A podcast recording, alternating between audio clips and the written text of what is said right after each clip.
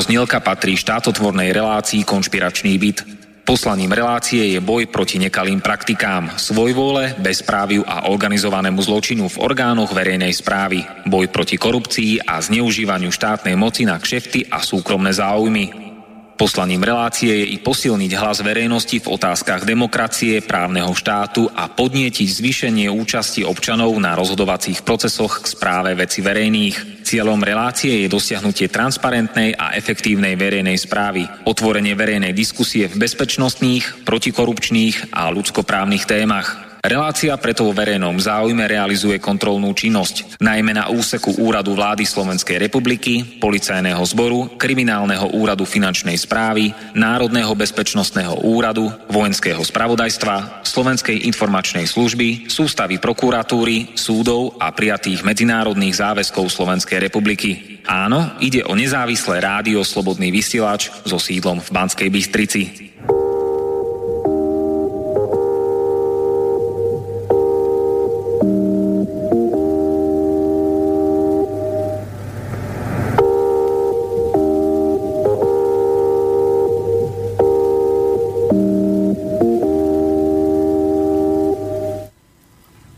Je posledný aprílový štvrtok roku 2017 a od 16.00 do 18.00 sa budeme v konšpiračnom byte internetového rádia Slobodný vysielač rozprávať na tému Ministerstvo vnútra a jeho zákulisie. Bezprávie, svojvoľa, podvody, kšefty, korupcia, mafie, organizovaný zločin – Kaliňák rovná sa Lipšic. Reláciou vás bude sprevádzať Martin Bavolár, preto touto cestou prajem všetko dobré všetkým dobrým ľuďom. Tu a teraz v štúdiu Bratislava privítam hostia, človeka, ktorý dlhé roky pracoval v rezorte vnútra, Tibor Belaj. Dobrý večer, alebo dobrý deň. Kaliňák ako minister vnútra vládne tvrdou mafiánskou rukou. Lipšic ako minister vnútra rovnako vládol tvrdou mafiánskou rukou. Pretože obidvaja patria do mafie Gorila. Obidvaja sú skorumpovaní, totalitní, zločineckí, obidvaja schváľujú a ospravedlňujú korupciu, kriminalitu, bezprávie, mafie, organizovaný zločin. Obidvaja popierajú ľudské práva, Ústavu Slovenskej republiky, spravodlivosť a demokraciu. Kaliňák a Lipšic sú z mafie Gorila a majú svojich prisluhovačov a poskokov v celom rezorte vnútra, v polícii, medzi hasičmi, záchranármi, úradníkmi. Na úvod spomeniem iba niektorých.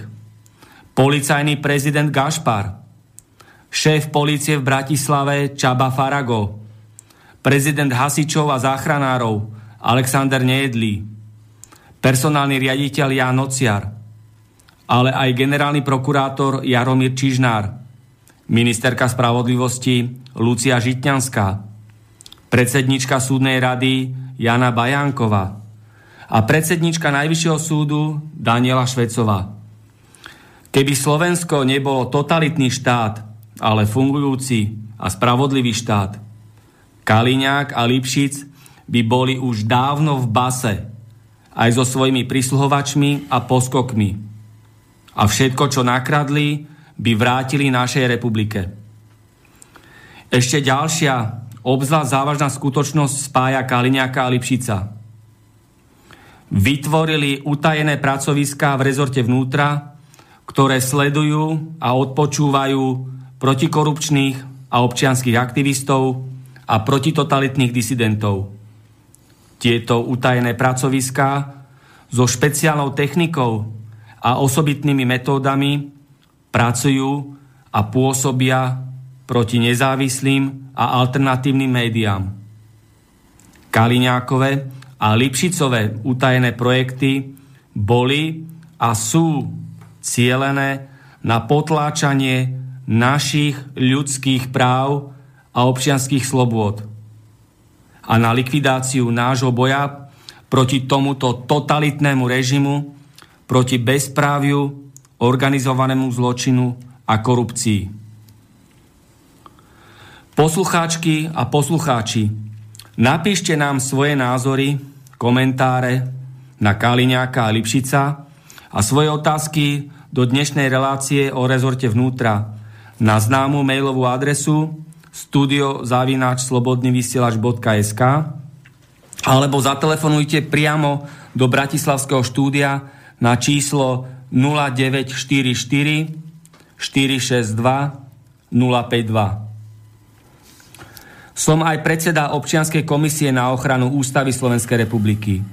Som novinár, redaktor Slobodného vysielača, občiansky a protikorupčný aktivista, protitotalitný bloger na hlavných správach, kritik korupcie, bezprávia a organizovaného zločinu a disident bojujúci za dodržiavanie našich ľudských práv. Preto na úvod poviem aj následovné slova a vety, ktoré mi ľudia povedali na našich mnohých osobných stretnutiach. Nielen v Bratislave, ale po celej našej republike. Kaliňák pomáhal v kauze z DPH a chránil daňové podvody vo výške 80 miliónov eur. Okrem šéfov daňových úradov sa na tejto zlodejine priamo podielali aj vysokí predstavitelia vládneho smeru. Minister vnútra Robert Kaliňák, minister financí Peter Kažimír a aj bývalý minister financí a minister dopravy Jan Počiatek. Preto išla táto kauza dostratená. Rovnako ako kauza Bašternák, ktorú som už v roku 2013 zákonne a riadne odhalil, objasnil a zdokumentoval. Kaliňáková manželka Zuzana Konečná bola príslušničkou Slovenskej informačnej služby a taktiež spolupracovníčkou bývalého riaditeľa vojenskej tajnej služby Lubomíra Skuhru. Člen Kaliňákovej mafie Mároš Karšnák je prednosta Bratislavského okresného úradu. Má rovnako ako Kaliňák rizikovú minulosť a preto nemá podľa zákona číslo 215 o ochrane utajených skutočností požadovanú bezpečnostnú previerku na stupeň utajenia prísne tajný. Čím menovaný Mároš Karšňák dôvodne nesplňa zákonné podmienky a predpísané kritéria na túto funkciu prednostu. Ale splňa všetko, čo potrebuje mafia gorila, aby fungoval štátny korupčný systém. Kaliňák má medzi ľuďmi dve najčastejšie prezývky. Prvá prezývka je, že Kaliňák je balkánsky cigán. A druhá prezývka je, že Kaliňák je halický žid. Kaliňák ako minister vnútra vlastní veľkú firmu Forest spolu s bývalým ministrom financií a ministrom dopravy Jánom Počiatkom. Konateľkou tejto firmy je Lena Sisková. Aj cez túto firmu Forest je Kaliňák prepojený na štruktúry organizovaného zločinu. Aj preto Kaliňák a jeho prisluhovači doposiaľ zmarili riadne vyšetrenie kauzy Gorila. Rovnako ako Kaliňák má aj Lipšic medzi ľuďmi prezivku. Žid Lipstein. Daniel Lipšic začínal ako funkcionár občiansko-demokratickej mládeže – je bývalý člen kresťansko-demokratického hnutia. Odkiaľ odišiel a založil s Janou Žitňanskou stranu Nova. Lipšic ako minister spravodlivosti a ako minister vnútra je namočený v mnohých korupčných kauzách a personálnych aférach. Už v roku 2010 Lipšic a jeho prisluhovači nemali skutočný záujem riadne vyšetriť kauzu gorila. Ďalšia kauza Lipšicové stádo odhalila, ako Lipšic klame a manipuluje verejnosť vďaka kúpeným a sklientelizovaným novinárom.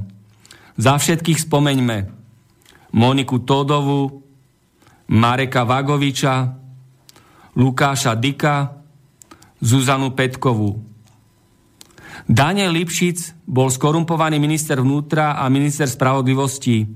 Teraz je advokát, ktorý pomáha mafii a chráni organizovanú kriminalitu. A rovnako aj manipuluje so zdravotnou dokumentáciou súkromných osôb. Tento Lipšic bol aj advokátom kontroverznému podnikateľovi Martinovi Daňovi. V čase, keď bol Lipšic minister vnútra, tak si dosadil za vedúceho služobného úradu Marcela Klimeka. Aj Milana Krajniaka za poradcu pre cigánsku otázku. Obidvaja menovaní sú spolu námočení v kauze nákupu odpočúvacieho systému. Krajniak a Klimek boli vyšetrovateľom policajného zboru obvinení z obzvlášť závažného zločinu porušovania povinnosti pri správe cudzieho majetku, spáchaného formou spolupáchateľstva. V tomto prípade ide o nákup odpočúvacieho zariadenia cez firmu Orgatrade. Celková spôsobená škola je takmer 9 miliónov eur.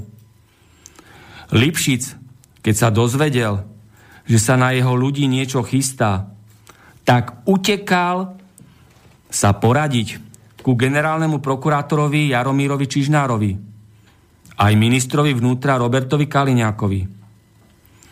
Lipšic ohľadne nákupu odpočúvacieho systému navštívil Izrael, aby sa stretol s predstaviteľmi spoločnosti Verint. Sprevádzali ho spomínaný krajniak, poradca pre cigánsku problematiku, policajný viceprezident Ľubomír Ábel a aj podnikateľ Miloš Žiak – ktorý je šéfom Izraelskej obchodnej komory na Slovensku. Neskôr Kaliňák zabezpečil, aby za člena dozornej rady Všeobecnej zdravotnej poisťovni sa dostal Marcel Klimek, ktorý je podľa Fico vlády zástupca opozície. Menovaný je podpredseda Lipšicovej strany Nova a ako funkcionár tejto bandy skorumpovaného bývalého ministra vnútra Daniela Lipšica sa spolupodielal na zmarení protestov proti kauze Gorila. A taktiež aj sofistikovane napomáhal zmareniu samotného vyšetrovania kauzy Gorila. Je to presne ten Klimek, ktorý ako vedúci služobného úradu ministra Lipšica kšeftoval pri nákupe nového odpočúvacieho systému pre políciu ale rovnako kšeftoval pri podpisovaní ďalších nadštandardných a neštandardných zmluv. S tým súvisí, že novým predsedom dozornej rady Všeobecnej zdravotnej poisťovne je bývalý minister spravodlivosti Tomáš Borec, v minulosti známy z kauzy Panama Papers. Minister Tomáš Borec tiež dosadil, za veľkú šéfku v rezorte spravodlivosti Natašu Nikitinovú, manželku Maroša Kramára.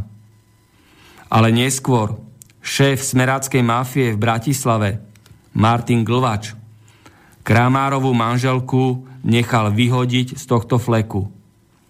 Mafián, zlodej, úchylák a pedofil Boris Kolár mlčí nielen o svojej temnej a drogovej minulosti a súčasnosti a že nedokáže preukázať pôvod svojho majetku. Ale rovnako mlčí aj o tom, že teraz kšeftuje so smeráckou mafiou na čele s Martinom Glvačom, ktorý vytuneloval ministerstvo obrany a vojenskú tajnú službu. Aké je ďalšie prepojenie Lipšica a Kolára? Vladimír Pčolinský je šéfom Lipšicovej súkromnej tajnej policie. Daniel Lipšic si vydržiava takúto súkromnú tajnú policiu.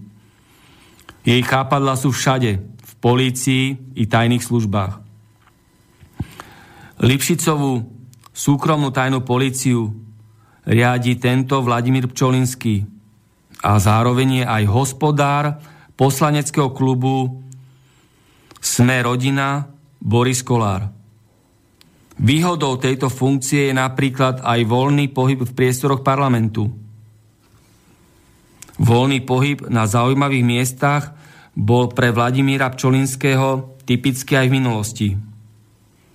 Vladimír Pčolinský vstúpil na Lipšicové ministerstvo vnútra v júli roku 2010 a to rovno do funkcie riaditeľa kancelária ministra s platom takmer 3000 eur.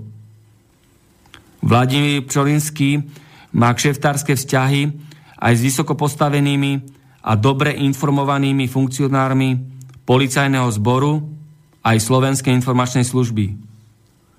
Pčolinský sa mimoriadne zaujíma o okolnosti samovraždy niekdajšieho podpredsedu Najvyššieho súdu Juraja Majchráka, vraždy bývalého predsedu Ústavného súdu Ernesta Valka, údajnej samovraždy bývalého ministra Františka Tota a bývalého poslanca Národnej rady Slovenskej republiky a kandidáta na riaditeľa Slovenskej informačnej služby Františka Gaulídera. Manželka Vladimíra Pčolinského Adriana Pčolinská je poslankyňa Sme rodina Borisa Kolára. Bratom Vladimíra Pčolinského je Peter Pčolinský, ktorý je taktiež poslanec Sme rodina Borisa Kolára. Peter Pčolinský má aj na starosti Lipšicov tajný archív. Daniel Lipšic má v archíve množstvo spisov, ktoré obsahujú kompromitujúce informácie o širokom spektre politikov. Ide o veľkú skupinu poslancov vládnej koalície, ale jeho záujem sa točí aj okolo opozičných poslancov. Lipšic je v politickej koalícii s Matovičom, ktorý šéfuje štvorčlenej rodinnej strane Oľano, ktorá je súčasťou mafiánskej chobotnice. Poslankyňa za Oľano Veronika Remišová je namočená v kauze Papageno, tunelovanie eurofondov. Ďalší poslanec Oľano, Jan Budaj, je bývalý agent EŠTB s krycím menom Domovník. A jeho aktuálny asistent v parlamente je Juraj Smatana, agent Slovenskej informačnej služby s krycím menom Farizej. Na záver si zhrnieme, čo sme si povedali, že to je všetko jedna veľká banda zlodejov. Kaliňák, Fico, Lipšic, Kolár, Matovič, Budaj, Smatana, Remišova a tak ďalej a tak ďalej. Tak, a teraz nám, všetkým, ktorí na vlnách internetu počúvame rádio Slobodný vysielač, porozpráva dnešný host Tibor Belaj. Zaujímavé a hodnotné poznatky, fakty, súvislosti o celom rezorte vnútra, ako sa tam zneužíva právomoc nadriadených, ako funguje alebo skôr nefunguje služobný úrad, aké sú personálne a sociálne činnosti riaditeľa Jana Nociara, o kulte osobnosti Alexandra Nejedlého, prezidenta hasičov a záchranárov, celkovo o spôsobe riadenia na ministerstve vnútra, o perzekúcii a šikanizácii slušných ľudí na ministerstve vnútra, o tom, akým je tam bossing a aj o tom, ako sa konkrétne robí taký jeden poistný podvod v režii ministerstva vnútra. Nech sa páči. Ešte raz dobrý večer, alebo teda dobrý podvečer. Takže ja som uh, pracoval na ministerstve vnútra na rôznych uh, úrovniach, na rôznych sekciách. Neskôršie sa stala tá vec, že pán Lipšic nás civilnil, takže som prešiel k hasičom. S tým, že teda v do, dožijem a do, dožijem sa vysluhového dôchodku. Ale nakoniec nastala taká veľmi zvláštna vec, keďže som to dlhšiu dobu aj robil pre, pre uh, ministerstvo vnútra tak som začal si všímať vlastne fungovanie hasického záchranného zboru, akým spôsobom to tam je a akým spôsobom sa vedú rôzne veci. E, zo začiatku teda som sa pomaličky začlenoval do tej skupiny ľudí, až naraz som si všimol, že existujú rôzne také vrstvy hasičov, by som povedal, že odborne spôsobili a odborne nespôsobili. Keďže som nebol ochotný sa s nimi kamarátiť a navštevovať sa a vzdielať im svoje, svoj život a súkromie, tak naraz som sa dostal na okraj a začali sa diať také rôzne veci. v roku 2013 nastal taký problém, že ministerstvo vnútra odkúpilo budovu na Radlinského ulici od bývalej hasickej poisťovni, ktorú vlastne v podstate prehrali, tak odkúpili to od toho veriteľa a budovu teda chceli zrekonštruovať a momentálne tam sídli krajské riaditeľstvo Hasického záchranného zboru v Bratislave. Zázračným spôsobom jeden môj nadriadený prišiel a že máme ísť zbúrať podlahu, ktorá bola vložená do takej veľkej miestnosti, že máme to ísť zbúrať ako hasiči. Tak som sa opýtal, že či to máme v náplni práce. to bol silne nespokojný, tak potom mi akože, on mi to dáva príkazom. Hovorím, dobre, keď to mám príkazom, chcem to písomne a chcem vidieť aj stavebné povolenie, keďže daná stavba je vlastne nosný prvok, ktorý je vložený medzi štyri steny a podopretý centrálnym stĺpom. E, rozoberanie alebo stavanie aj takéto stavby vyžaduje špeciálny technologický postup a je tam v podstate e, potrebu vyjadrenia statika, aby nedošlo k narušeniu celej budovy. Totižto, keď sa začala rozoberať, alebo tak, keď celý rozoberať tú podlahu, mohla by sa stať tá vec, že sa tá podlaha skrúti a pri tej hmotnosti, ktorú mala, tak by mohla v podstate narušiť obvodové múrivo budovy a strhnúť celú budovu.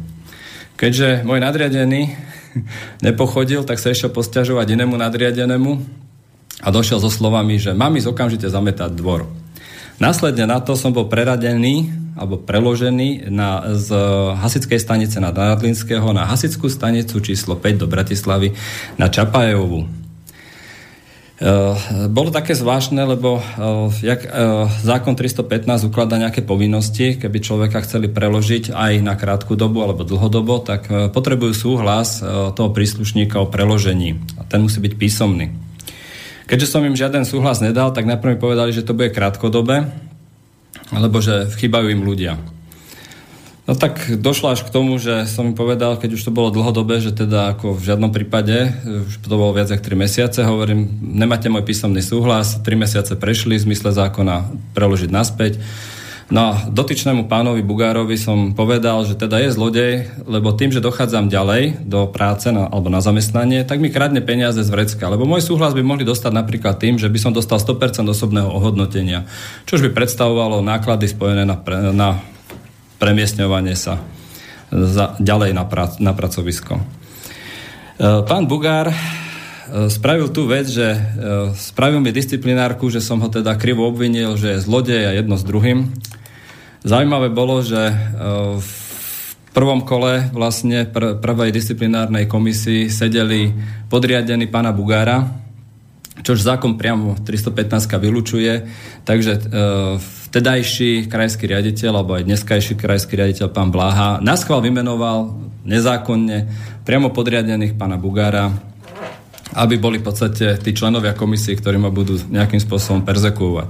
Keď som podal na to odvolanie, tak v zápäti bola vymenovaná iná komisia, kde bol pán Slovinský, pán Moťovský, pán Mikulášek, e, pán Navara a ešte jeden pán tam bol, to už meno teraz neviem, neviem dohľadávať v papieroch. Takže silou mocou začali disciplinárne konanie, lebo ako bolo to kvázi hneď v ten deň vymenoval tú druhú komisiu, tak dobehli títo páni rýchlo mm, pomoc pánovi Bugárovi, aby mal teda pevnú ruku. Najväčší gol, ktorý tam nastal, a to chcem upozorniť všetkých príslušníkov Vasického záchranného zboru, že keď ste uh, v podstate uh, keď e, voči vám je vedené disciplinárne konanie a ste účastníkom konania, tak ste e, počas celej disciplinárky tam aj môžete byť v podstate, keď sa e, vydáva alebo keď hlasuje disciplinárna komisia, lebo je to jedno, môžete si hlasovanie disciplinárnej komisie musia založiť do vášho spisu, takže si to môžete po, pozrieť vo vašom spise.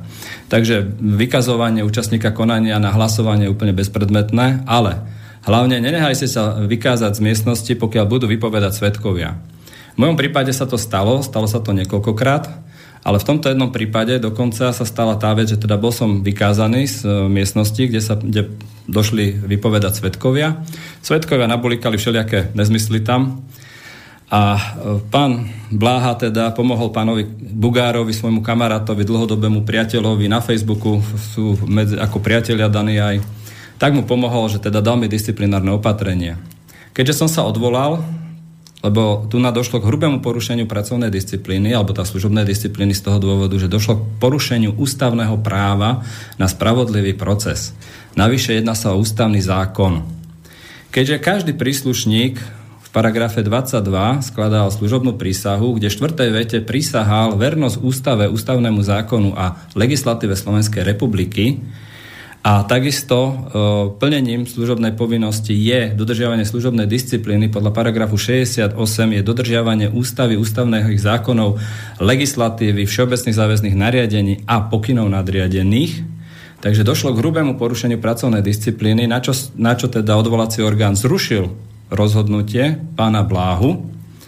A teda bola tam aj spomenutá citácia, že došlo k porušeniu ústavného zákona. Bolo veľmi zaujímavé, keď som podal stiažnosť voči tomu, aby pán Bláha ďalej konal v mojich veciach, keďže ako nadriadený podľa paragrafu 72 hrubým spôsobom porušil e, svoje práva a povinnosti, aj podľa paragrafu 69, podľa paragrafu ako príslušník, tak by bolo napísané, že pán Bláha je krajský riaditeľ a funkcia je nezrušiteľná. To ja chápem, že funkcia je nezrušiteľná ale pán Bláha podľa paragrafu 75 o porušení služobnej disciplíny mal byť odvolaný. Keďže daná vec sa už ťaha viac ako 3 roky alebo 4 roky, určite bude robené služobné hodnotenie pánovi Bláhovi. Keďže pán Bláha aj jedenkrát sa ešte tiež dopustil uh, veľmi závažného e, porušenia legislatívy Slovenskej republiky a to je, keď ma postavil mimo činnú službu, na základe, na základe vyfabulovaných nejakých vecí, kde to bolo tiež presne napísané, v odvolací orgán to presne napísal, že nemohol, nemohol v daných veciach rozhodovať, tak bolo veľmi zaujímavé, že tento pán ešte stále sedí na tej stoličke, na ktorej sedí, lebo mal byť už dávno odvolaný, minimálne odvolaný, alebo uh, mal byť odvolaný z funkcie. Uh, tu bola ešte taká veľmi zvláštna vec, ktorá ma uputala na tom, uh, lebo 22.2.2014 som mal dopravnú nehodu v Lamači, kedy vodič autobusu neuposluchol výzvu verejného činiteľa prostredstvom zvláštneho výstražného zvukového znamenia a 15 metrov pred hasičské auto vbehol s autobusom, kde sa zranilo 17 ľudí. E, svetkovia zjavne vypovedali, že teda boli, mali sme zapnuté všetky výstražné znamenia, jak svetelné, tak zvukové.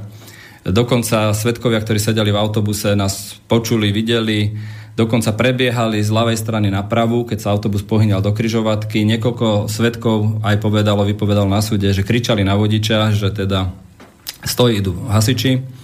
Vodič autobusu aj tak nerešpektoval nič a vošiel do kryžovatky, kde teda spôsobil dopravnú nehodu, z môjho pohľadu zatiaľ. A bolo zaujímavé vyšetrovanie. V marci vrátila vyšetrovateľka autobus aj hasičské auto naspäť, pritom neznesla obvinenie ešte. Obvinený som bol až v oktobri na tohto roku, teda toho roku 2014. A keď som podal stiažnosť voči vráteniu veci, lebo bude, treba vypočítať vlastne silu nárazu, rýchlosť vozidla a podobné veci, ktoré sa dajú zistiť metalurgickými skúškami z e, predmetného vozidla, aby sa doplnil vyšetrovací spis a bol tam aj znalecký posudok správne spravený, než lendriánsky a tak od brucha tak bolo veľmi zaujímavé, že e, ja som nebol oprávnená osoba v tom čase, keď vyšetrovateľka vracala, osobné, vracala tieto auta naspäť vyšetrovateľovi. Po hlbšom štúdiu som naraz došiel na to, že tu je veľa pochybení. V prvom kole vodič autobusu má prejazdené hodiny, vodiči s vozidlami na 3,5 tony vedia, čo to je vysvetlím ostatným občanom. Zákon ukladá vozidlám nad 3,5 tony alebo vodičom e, s vozidlami nad 3,5 tony určitú dĺžku času, ktorú môžu viesť motorové vozidla, ktoré sa zaznamenáva na e, tachografový kotúč alebo na digitálnu kartu vodiča. Keďže vodič túto kartu nemal, ani nebol zapnutý tachograf, bola len karta palubná vložená v tom vozidle, tak sa zistilo, že vlastne vodič mal prejazdený počet hodín, čiže nemohol, nemohol šoferovať vozidlo alebo nemohol viesť vozidlo z, teda nad 3,5 tony. Keďže toto porušenie je porušenie obchodných podmienok v povinnom zmluvnom poistení, ktoré má uzatvorené MHD Bratislava, a toto je aj porušenie obchodných podmienok, ktoré si platia cestujúci v lístku poistenie pri preprave, tak poisťovňa MHD nevyplatí žiadnu škodu. A tu bolo veľmi zaujímavé, čo, sa naraz, čo, čo, raz, čo naraz nastalo na ministerstve vnútra. Uh, Zač- začali ma v podstate perzekovať, vtedy ma postavili mimočinnú službu na základe toho, že som mal dopravnú nehodu, ktorá není vyšetrená, ktorá teda nevieme ešte, kto ju zavinil, momentálne to na súde, teda vieme, kto ju zavinil, ale teda súd ešte nerozhodol v danej veci. Takže všemožne sa snažia ma v podstate zlikvidovať, aby som nemal finančné prostriedky na to sa obhajovať. Tak teraz nedávno ma dokonca e, aj prepustili zo štátnej služby, ale k tomu sa vrátime neskôršie. Vrátime sa k, k dopravnej nehode ešte. Takže e, vyšetrovateľ si nejak nevšimol, že vozidlo s právom prednosti poberá nejakú vážnosť v cestnej doprave, kde v paragrafe 40 odseku 8 je jasne napísané, iní účastníci cestnej premávky, lepšie povedané vodiči, sú povinní umožniť mu bezpečné a plynulé prejdenie. Čiže vodičovi autobusu sa to nejako nepodarilo umožniť tomuto vozidlu bezpečné a plynulé prejdenie. Ale vďaka čomu toto vzniklo? Keďže e, ten vodič mal prejazdené hodiny a poistenia im nič nezaplatí, potrebovali túto sum, sumu, ktorú vypočítali vyšetrovatelia, čo je 550 tisíc na vozidlách a 250 tisíc na zranených osobách, niekomu zhmotniť. Tak došli na to, že hasič má v poriadku papiere, je oprávnený viesť motorové vozidlo, všetky náležitosti splňa. Takže obviníme hasiča, lebo z PZP hasičského vozidla sa zaplatia zranené osoby a autobus. A hasič si platí svoju vlastnú poistku, z toho zaplatí opravu hasičského auta. No lenže toto presne naplňa literu zákonu podvodu a ešte je to aj organizovaná skupina. Lebo všetci policajti, ktorí vyšetrovali túto dopravnú nehodu, majú zároveň aj papiere ako referenti. V všetkých tých papieroch sa píše jedna, jedna tá istá vec. Keď ste e, v podstate verejný činiteľ, robíte výhlas, alebo teda v podstate upozornite ľudí, aby vám išli z cesty. Na to máme tie sirény, na to sú tie majaky. A je zaujímavé, že aj malé deti rešpektujú to, že ide sanitka s majakmi a z húka a radšej nestupujú do cesty. Ani chodci nebehajú krížom krážom cez cestu, len tí, ktorí si myslia, že sú Highlandery. Takže ministerstvo vnútra spolu s MHD spravilo, sa snažia spraviť tento poistný podvod, aby v podstate MHDčka nemusela, alebo čo pána akcionári MHDčky nemuseli zaplatiť túto veľkú sumu, ktorá tam je, lebo v podstate 800 tisíc je dosť veľa peňazí na to, aby to mohli zaplatiť nejakým spôsobom, lebo to je taká rekonštrukcia napríklad žele, ele, električkovej trasy, myslím na uh, hlavnú stanicu, cca tak to bolo okolo 800 tisíc. No a hovorím, aby dosiahli tento efekt, tak Spravili mi napríklad psychologické vyšetrenie, e, kde pani Matušková s pánom e, Markušom ma ako preverovali. Zabudli na jednu skutočnosť, že e, týždeň predtým som bol na klinickom psychologickom vyšetrení kvôli iným aktivitám, ktoré mám a odborným spôsobilostiam, takže tam som zázračne prešiel, u nich som neprešiel. Ale napríklad tá psychologická služba na ministerstve vnútra, to je tiež taký zvláštny oriešok. Ona v podstate slúži na potláčanie e, nejakých snách hasičov, sa, aby tí, ktorí naozaj na to majú a ktorí sa snažia niečo, aby sa dostali na tie vedúce funkcie. Uh, lebo v podstate zároveň aj psychologická služba, ktorá funguje na ministerstve vnútra, keď si pozrieme, tak je celá taká nejaká divotvorná. V poslednej dobe ste si možno všimli, nedávno sa zastrelil policajt, od Boha našťastie, že jeho partnerka nebola v tom čase v Bratislave, pravdepodobne by zastrelila ju. Mesiac predtým bola tiež nejaká vražda, policajta, teda samovražda. E, tiež otrasla e, aj vražda s novým Glokom, keď sa zastrelil na krajskom riaditeľstve policajt. E, nedávno dávali o prehreškoch policajtov, kde vyplávala aj tá skutočnosť, že policajt zastrelil svoju snúbenicu, teda zabil svoju snúbenicu, spálil ju a zakopal ju. Čiže jak je možné, že na ministerstve vnútra aj u, hasič, u hasičov sa dostane človek, ktorý v podstate mentálne na to nemá. Keď sa pozrieme na niektorých iných pracovníkov, aj treba z pána Jedli, alebo napríklad taký pán e, krajský riaditeľ Strnavy, ktorý bol odsudený za umyselný trestný čin, nikto si nevšimol, že ten človek nie je spôsobilý. Totižto ten pán bol odsudený za umyselný trestný čin ubliženia na zdraví. To znamená, že už zjavne preukázal násilnickú povahu, keď, keď zbil svetka Akým spôsobom vykonáva prácu v hasickom záchrannom zbore? Tiež bude mlátiť podriadených. Čiže už vďaka tomuto by v podstate pán Volanský, e, ne Volanský, ale e, Valkovič v podstate by nemal byť v zbore, Navyše zákon mu to zakazuje, to je 315 zákon o hasickom záchrannom zbore z roku 2001, kde sa jasne píše, že nie je spôsobilý ten, kto je pravoplatne odsudený za úmyselný trestný čin. Toto sa dokazuje odpisom z registra trestov, ktorý sa vyberal od príslušníkov v roku 2006. Každý príslušník musel doniesť odpis registra trestov a v tom prípade mal byť pán e, Trnavský krajský riaditeľ prepustený. Ďalšou veľmi vážnou chybou pána z Trnavy je aj tá vec, že jeho vlastný syn pracuje ako veliteľ smeny hasickej e, na Vlhovci. Teda on ako človek s personálnou pravomocou rozhoduje o svojom synovi, koľko bude mať odmeny a aké iné výhody bude mať. Toto zo zákona 315 v podstate nie je prípustné. Zákon jasne ukladá. To, že pán Kaliňák podržal pána Valkoviča, to je zase jedna z vecí, ktorá ukazuje jasne, že tá, tá mentálna spôsobilosť tých ľudí je nízka. Totižto pán Kaliňák aj predtým, aj teraz v nedávnej dobe zdvihol ruku a povedal, tak slubujem vernosť k ústave a k legislatíve Slovenskej republiky. To znamená, že zjavne preukázal ten pán, že na to nemá. Alebo koná umyselne s vedomím tým, že napríklad pán e, Strnavy podpisuje objednávky na, euro, na eurofondy a na podobné veci, E, prerozdeľuje peniaze, určuje, kam budú tiec, to sú verejné financie.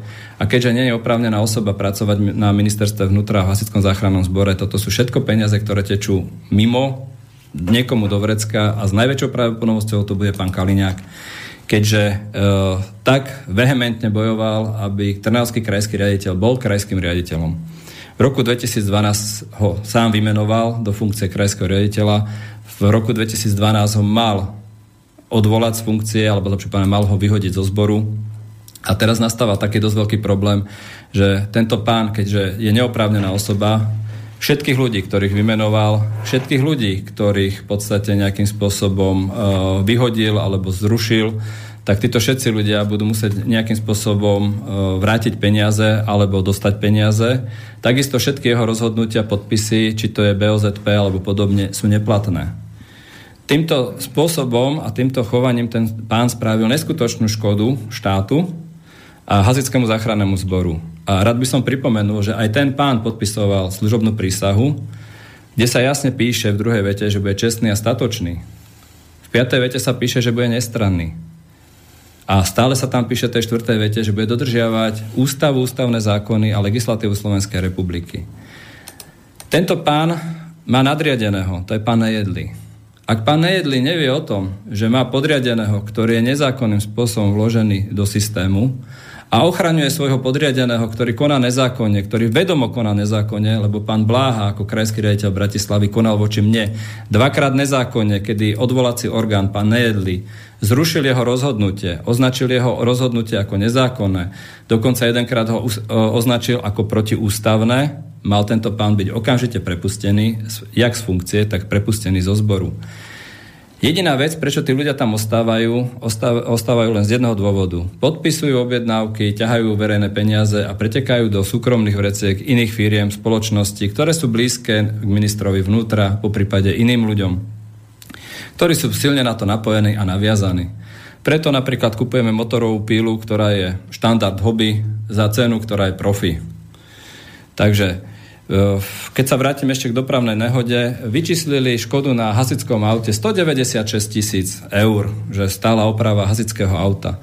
Bolo veľmi zaujímavé, keď som zistil, že firma Rosenbauer za uh, sumu 210 tisíc sa ma spýtali, aj aké penidlo by ste tam chceli, lebo máte ho plne vyzbrojené. To znamená, že za auto z roku 2006 si pýtajú skoro novú cenu. Ako neexistuje amortizácia alebo nejaké veci odpísané. Navyše, ako som zistil z faktúry e, z Mercedesu, menila sa len kabína. A oni pýtajú cenu za celé auto. Není tam náhodou nejaké nezákonné obohatenie alebo niečo také, lebo to taktiež akože smrdí niektorými vecami. Čo sa týka ako hasičov, e, vlastne Títo nadriadení, i keď vedomo konajú nezákonne, lebo v paragrafe 72 jasne majú uloženú povinnosť dohliadať na dodržiavanie služobnej disciplíny, to je ten paragraf 68, ktorý som už spomínal, dodržiavanie legislatívy Slovenskej republiky, ústavy a ústavy, ústavných zákonov. Čiže nemôžu povedať, že o tom nevedeli. Oni o tom vedeli. V prípade, že o tom nevedeli alebo nemali vedomosť, to znamená, odborne sú nespôsobili. Jak je možné, že zo Žiliny vyšli, dostali skúšky, absolvovali všetko, keď nevedia? Akým spôsobom to spravili? Navyše medzi povinnosti príslušníka je aj vzdelávanie. Ale tu som sa tiež dopočul pri pánovi Navarovi, ktorý bol e, členom disciplinárnej komisie, ktorá teda konala e, e, neústavne voči mne, že teda boli preškolení a na ďalšej disciplinárke, kde fungoval ako svedok, tak povedal, že on predsa nemá povinnosť sa vzdelávať a učiť sa zákony Slovenskej republiky. Pán Navara, Není náhodou vašou povinnosťou dodržiavanie. Akým spôsobom chcete dodržiavať, keď neviete? A keď sa nechcete ani učiť? Vy ste si vlastne na tej disciplinárke podpísali výpoveď. Takže by to bolo veľmi zaujímavé, aby patrične nadriadený pán Mosberger, ale ten asi nebude tiež konať, lebo pán Mosberger ma krivo obvinil. Že vraj som e, neuposluchol jeho rozkaz, keďže moja pracovná náplň obsahuje niečo úplne iné, ako mi pán Mosberger dával robiť, tak som ho na to upozornil, že chcem, aby mi to dal písomne. Tak na základe toho, že mi to nevydal písomne, spravil e, disciplinárku, že som neuposluchol jeho rozkaz. Pán Mosberger, váš rozkaz by som veľmi rád uposluchol hneď po tom, čo mi ho dáte písomne, bude podpísaný. Nie v knihe staničnej, ale dáte mi ten list do ruky. Lebo každý amorálny rozkaz, každý nezákonný rozkaz, ktorý vydá hoci ktorý príslušník, svojmu podriadenému, musí ho dať písomne z toho dôvodu, že v prípade, že sa tá daná vec skončí a skončí na súde, každý bude niesť svoju zodpovednosť. Toho, komu, koho poveríte tým nezákonným rozkazom, nadriadený, ako nadriadený, keď poverí toho nezákonným rozkazom, tak vlastne je oslobodený, lebo má to písomne. A z toho dôvodu treba tieto rozkazy vydávať písomne. Nie ústne a potom sa hrať na tom, že nikto nič nevie a nikto nič nepočul. Ďalšia taká pekná vec v hasickom záchrannom zbore je pri tých disciplinárkach alebo pri komisiách, že sami členovia komisie podávajú svedectvo. Zase sa obracam na to, že existuje nejaký ústavný zákon, ktorý hovorí o spravodlivom procese. A keď mi tam niekde nájdete, že člen komisie môže podávať svedectvo, tak by to bolo v poriadku. Naopak, tento zákon to priam zakazuje. Každá disciplinárka, kde člen komisie podáva svedectvo proti príslušníkovi alebo proti teda uh, danej, danej inej osobe, porušuje hrubým spôsobom jak uh, disciplínu služobnú, tak porušuje ústavné práva toho človeka, koho sa tá disciplinárka týka. To znamená, zase došlo k veľmi závažnému porušeniu zo strany pána Bláhu, keď dve takéto komisie, ktoré teda v jednej vypovedali traja členovia, v druhej dvaja členovia, nezrušil. Tu sa ešte vrátim k pánovi Bláhovi, keď vymenoval služobnú, teda vymenoval komisiu, ktorá mala sku, e, za účelom e, preverenia e, tohto e, služobnej e, preverenia moment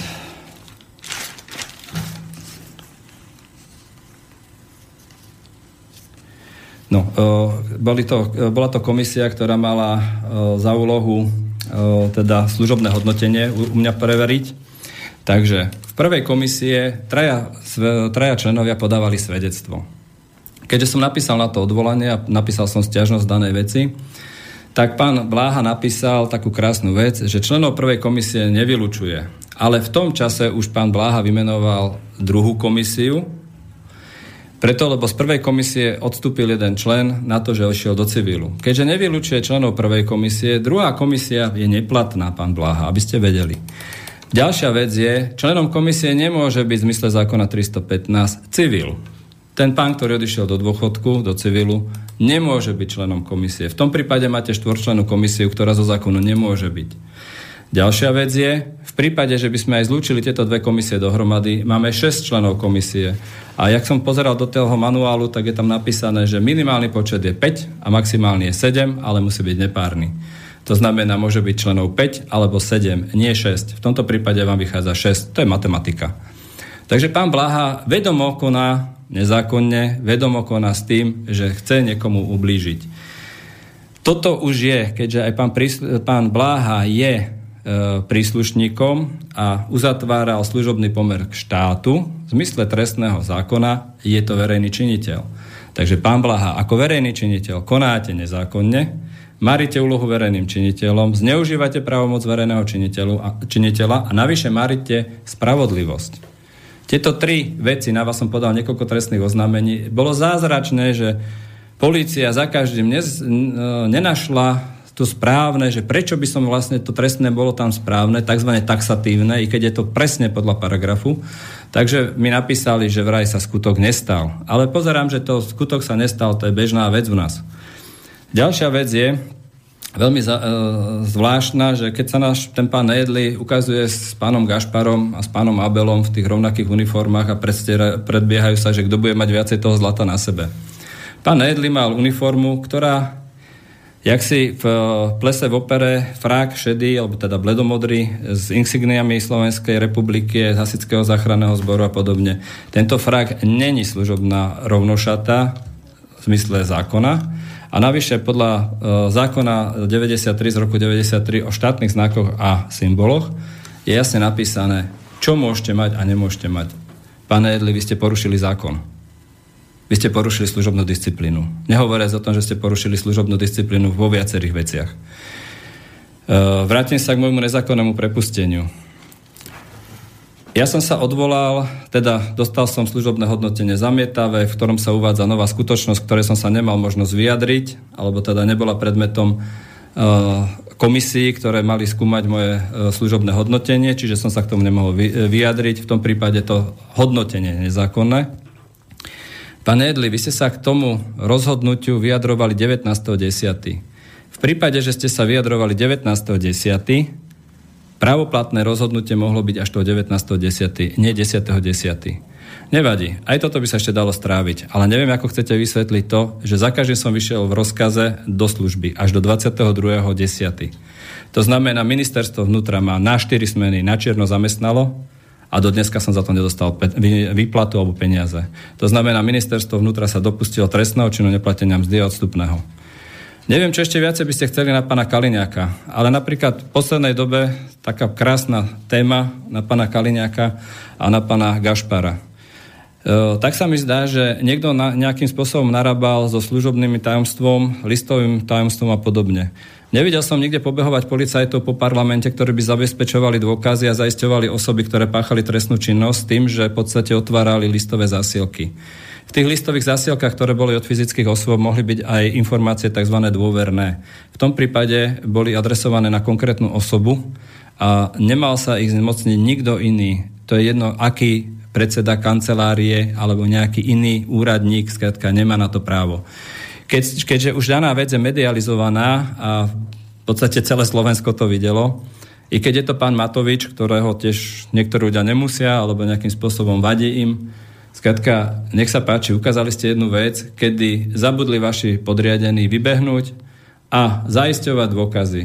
Keďže, škoda, že ste túto vec nespomenuli, keď ste mali hlavy parlamentov v Bratislave v pondelok, že ste to tam neukázali, že my to robíme takto, lebo asi by sa všetci zdvihli a hneď by odišli. Páni, pokiaľ chcete niečo robiť zákonne, nech sa páči, môžete behnúť na parlament, pozaisťovať ľudí, ktorí sa dostali s listami do, e, do kontaktu, ktorí neoprávnene narábali s dokumentáciou, s listami a s podobnými vecami. Takisto by bolo dobré zaistiť pána Danka, aby neovplyvňoval a neničil e, dôkazy a podobné veci. E, máte na to plnú právo momentálne, lebo bola zrušená imunita priestupková a myslím, že aj trestná v ich prípade. Takže môžete ho zabezpečiť a myslím, že chvíľku v tej CPZ mu bude dobre, než vysvetli skutočnosti, ktoré nasvedčovali k tomu, čo sa momentálne deje. Ako má mať občan e, nejakým spôsobom dôveru v tento štát, keď základná zložka hasičov, ktorá má zachraňovať a každý hasič um, v podstate prísahal, že bude dodržovať legislatívu Slovenskej republiky, ústavu ústavných zákonov, ich vehementne porušuje. Úplne bez problémov. Akým spôsobom tento hasič bude konať uh, spravodlivo a bude naozaj zachraňovať ľudské životy, keď hneď sa vyhovorí na to, že zo zákona nemusí predsa. Ale ten príslušník prisahal a potom povie, však ani policajti nerobia. Aj tí policajti prisahali. A tí tiež by mali robiť. Pokiaľ si nebudeme vynúcovať svoje práva a pokiaľ nezačne, nezačne pracovať ministerstvo vnútra v tom správnom zmysle, jak má e, robiť a budú sa dodržiavať veškeré legislatívne veci, Dovtedy tu nikde to, nikdy to právo nebude a tá spravodlivosť tiež nie. Bohužiaľ, v parlamente, keďže im kontrolujú listy, prípada mi to ako v niektorej base, keď máte teda e, odsudených na výkon trestu, tam sa tiež kontrolujú listy. Takže neviem, či to už náhodou ten parlament nepripravujete na to, že väčšina z toho parlamentu by mala rovno putovať do výkonu trestu. Keďže je tam tiež mnoho porušení, to je jedno, z ktorej strany si to zoberete cez sociálne zákony a podobne. Nedávno som počúval krásny rozhovor, kedy minister práce a sociálnych vecí rozprával o tom, jak budú zdvíhať minimálnu mzdu. Je zaujímavé, že v štátnych rezortoch to nemôžu, lebo tam je výnimka. Pardon, aj v štátnych rezortoch sme občania Slovenskej republiky a výnimka môže byť na tých, na tých ústavných činiteľov predsa len všetci tam vchádzajú s dobrým majetkom a ešte s lepším majetkom odchádzajú. Takže tá výnimka na zvyšovanie minimálnej mzdy, tam by som to videl ako opodstatnené. Ale na to, aby hasičovi bolo zaseknutý plat len preto, lebo je to výnimka a za ten mizerný plat má naozaj zachraňovať ľudské životy, tak nečudujem sa, že ostali tam len takí, ktorí sú na nič nepoužiteľní a všetci tí dobrí hasiči, ktorí naozaj vedia, ktorí sú schopní a ktorí odchádzajú do súkromia, po prípade do zahraničia a tam vykonávajú tú záchranárskú činnosť. Poznám mnoho ľudí, ktorých naozaj odešli z hasičského záchranného zboru, momentálne pracujú buď v Rakúsku, Maďarsku alebo dokonca v Čechách, dokonca sú aj v Polsku niektorí, ktorí bez problémov ich tam akceptujú, dokonca sú na dosť vysokých postoch len z toho dôvodu, že odborne sú spôsobili ale hlavne aj morálne spôsobili. Lebo ten človek naozaj to, čo slúbil, tak to aj dodrží. Na rozdiel tu na od týchto pánov, ktorých tu máme, čo slúbia, to nedodržia. My tu máme nejakú takú zvláštnu negáciu. Ako náhle povieme, že to tak bude, tak to tak v živote nebude. Lebo to hneď tí, ktorí to povedali, to nedodržia. Ešte sa vrátim k tomu, tej nešťastnej dopravnej nehode. Takže bol som prekvapený, keď na súde sa ma prokurátor spýtal, odkedy sú hasiči verejní činiteľia. Bol, bolo to silne zaražajúce, keď prokurátor, ktorý, ktorého v podstate pracovnou náplňou je zisťovanie a posudzovanie tých jednotlivých vecí, či sú zákonné alebo nezákonné a nevedel, že vlastne hasič je verejný činiteľ. Ešte raz preto pána prokurátora, pozrite si zákon 315, uh, druhý, uh, 12. paragraf a je to raz, dva, tri, piatý odstavec. Čiže služobný pomer sa zakladá k štátu, a keďže služobný, každý občan, ktorý je v služobnom pomere, je verejným činiteľom v trestnom poriadku, je to chránená osoba. Takže každé konanie voči verejnému činiteľovi, či i, na, či i u hasičov alebo u policajtov, je to konanie proti chránenej osobe. Keďže je to obzvlášť závažným spôsobom alebo účelové, tak tam je sadzba 8 až 15 rokov. Preto by som veľmi rád upozornil mojich nadriadených, že zahrávajú si, alebo teda idú na veľmi tenký lát, lebo keď nastane tá spravodlivosť, tak väčšina ľudí bude musieť si sadnúť do basy, nakoľko na prichránenej osobe neexistuje podmienka. Aj keď príjmete vinu a trest, môžete dostať spodnú e, hranicu, ale určite si idete sadnúť. Toto je veľmi závažné a pokiaľ ostatní príslušníci si nebudú uplatňovať svoje práva, tak bude to taký jediný ojedinelý prípad môj ale takto to je, takto je to napísané v zákone. A zákon v tomto prípade netreba nejakým zvláštnym spôsobom vysvetľovať. Je stručný, je jasný.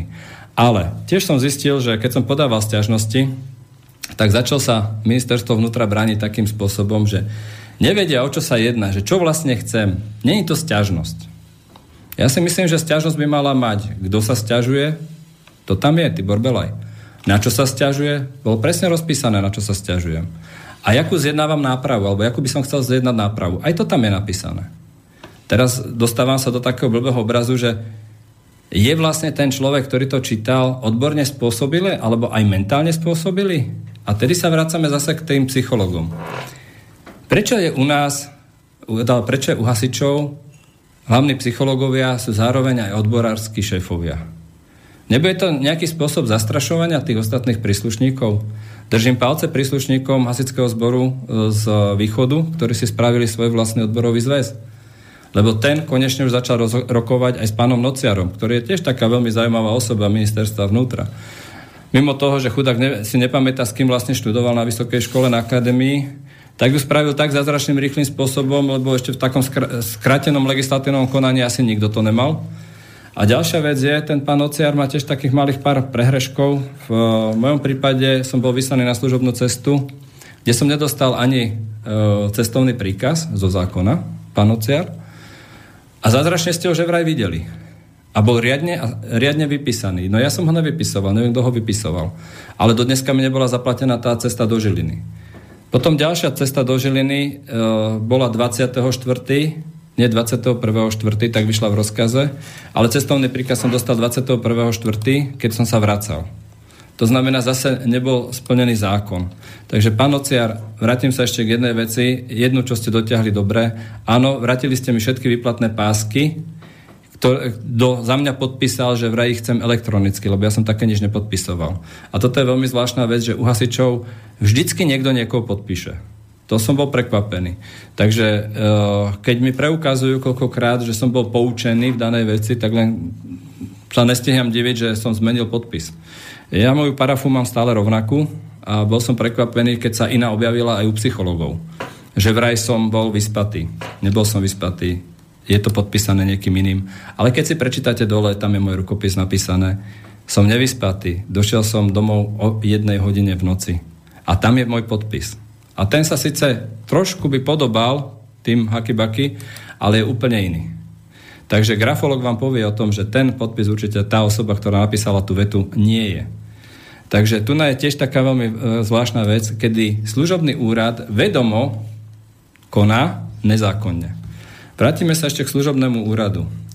Keďže služobným úradom e, v rámci hasičov aj policajtov je ministerstvo a služobný úrad koná vo veciach pracovného pomeru, takže doručením pošty na služobný úrad, ktorý sa skladá zo služobných orgánov a jeden zo služobných orgánov môže byť aj ministerstvo vnútra na Dreňovej, po prípade podateľňa ministerstva vnútra na Pribinovej, po prípade podateľňa krajského riaditeľstva Asického záchranného zboru na uh, klientskom centre.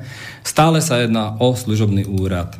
To znamená, že ja som svoje odvolanie doručil včas. Bude to veľmi zvláštne, keď budete musieť vysvetľovať pred súdom, pán Nejedli, pán Bláha, akým spôsobom vy chápete služobný úrad. Možno, že pán Nejedli ako prezident si myslí, že to je jeho štát, že to sú všetky tie ovečky sú jeho a on v podstate môže rozhodovať. On vydá rozkaz a bude to podľa toho, jak si on myslí. Nie, milite sa. Vy ste len služobníček štátu. A všetci ľudia, aj keď sú verejní činitelia, my sme len služobníci ostatných občanov. Preto sme prisahali to, že tých občanov budeme zachraňovať, budeme im pomáhať. Oni nemusia pomáhať nám, my im. To je veľký rozdiel v vnímaní toho poslania záchranára alebo aj toho policajta.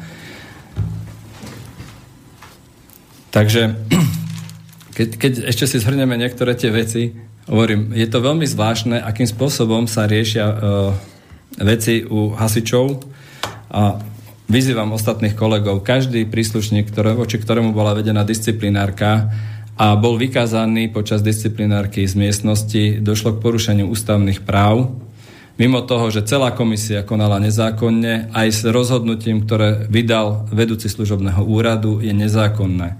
Uplatnite si svoje práva a žiadajte odškodnenie, žiadajte v podstate navrátenie, rehabilitáciu, lebo toto si nemôžu nadriadení dovolovať. Ja viem, že vás hoci ktorý psycholog bude ukecávať o tom, že to nevyhráš.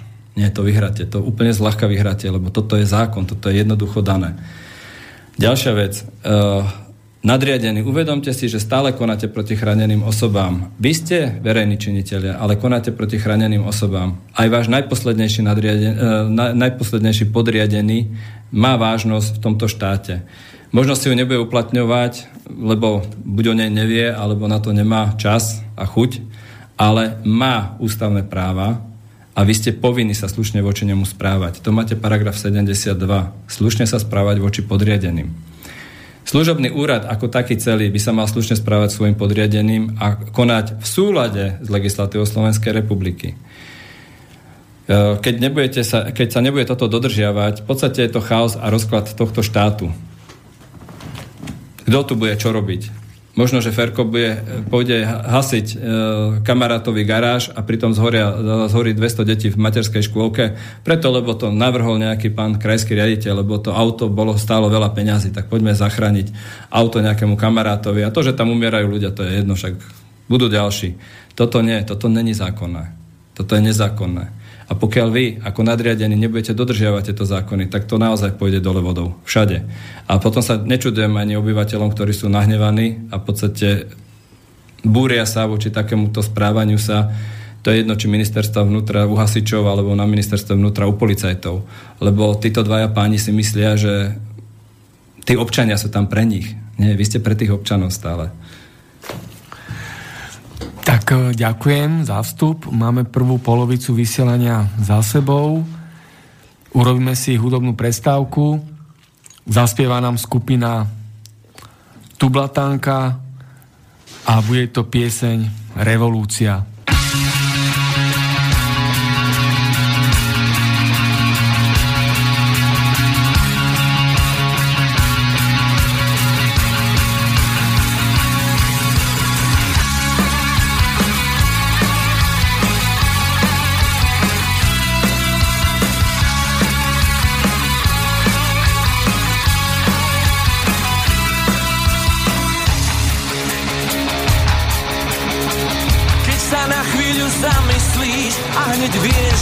Že svet je zvláštny. Práve vtedy to pochopíš, že pre všetkých nie je krásny. Keď peniaze ľuďom vládnu, spravodlivosť náhle končí. Politici vraj kradnú a smejú sa nám do očí. V hlavách nás páli predstava krajších rokov. Zmene už aj tak zostáva len pár krokov.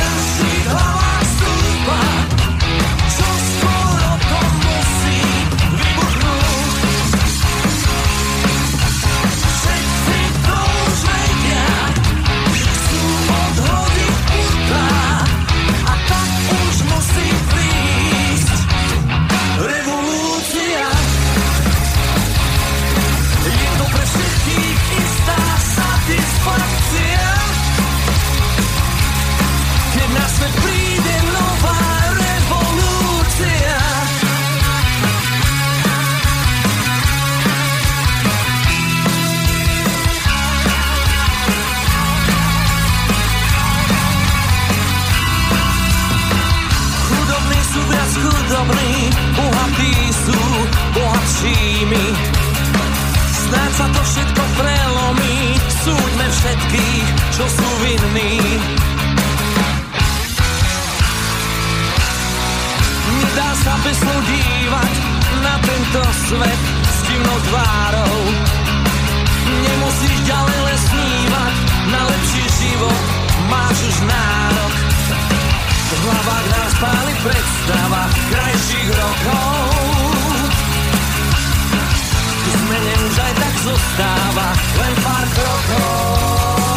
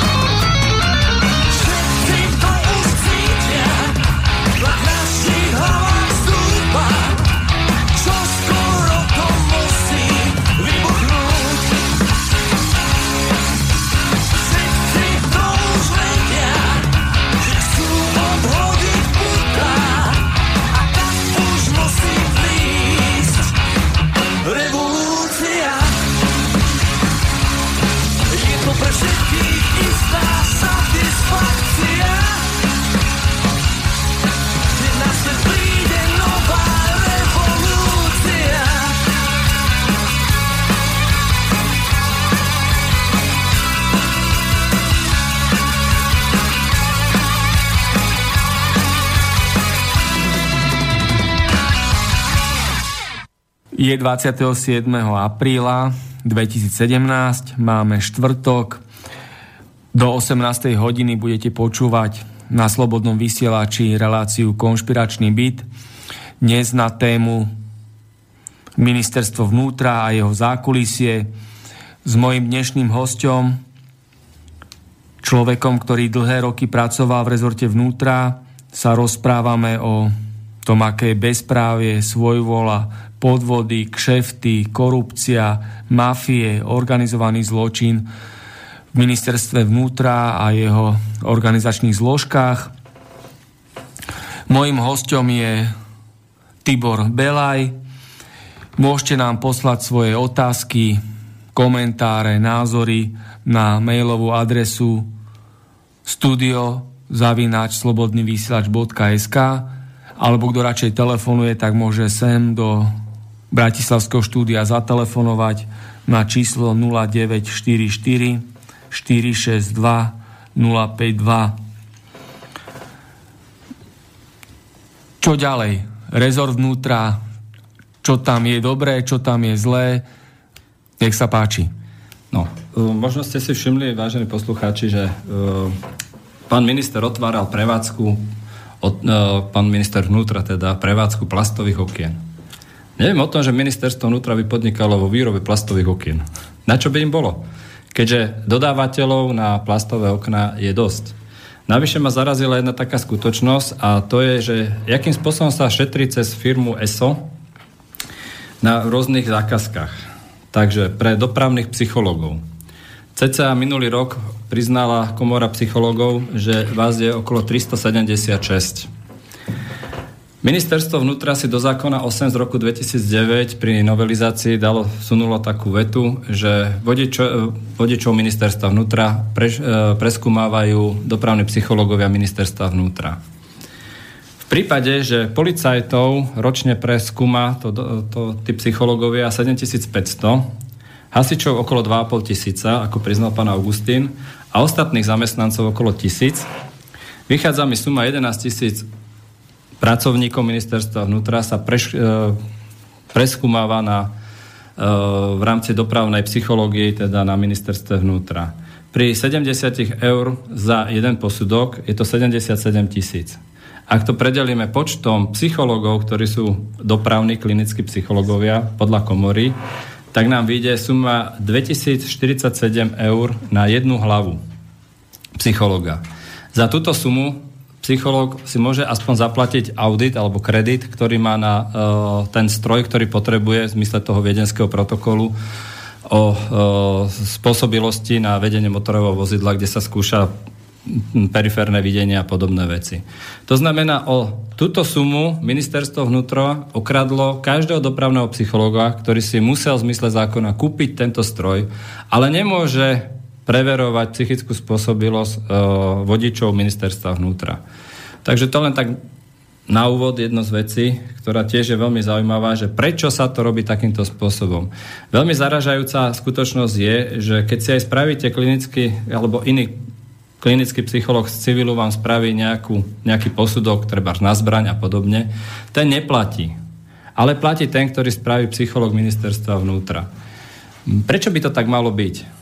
Len z jedného dôvodu. Nepohodlní ľudia v podstate to nespravia. A prečo tu není taká vec spravená? Dobre, z civilu sa berú posudky. V prípade, že je nejaké podozrenie, preverí sa psychológ ministerstvo vnútra.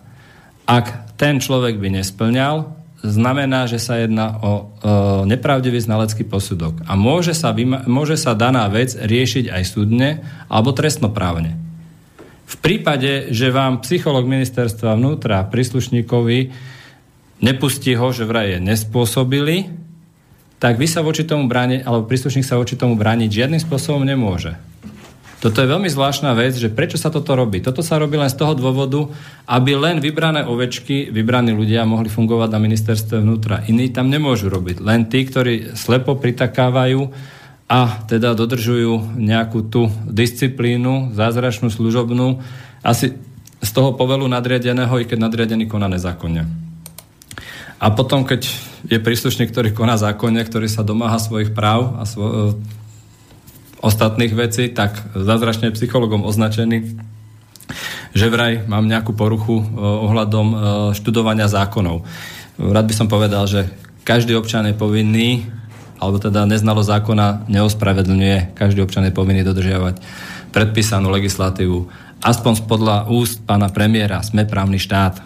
Myslím, že myslel to tým, že sa dodržuje tie zákony a podobné veci. I keď tiež pán Fico nejak nie, niektoré veci veľmi nerad dodržuje a svojho času ešte keď mal centrálu na Ostredkoch, tak veľmi rád jazdil v ľavom odbočovacom pruhu rovno.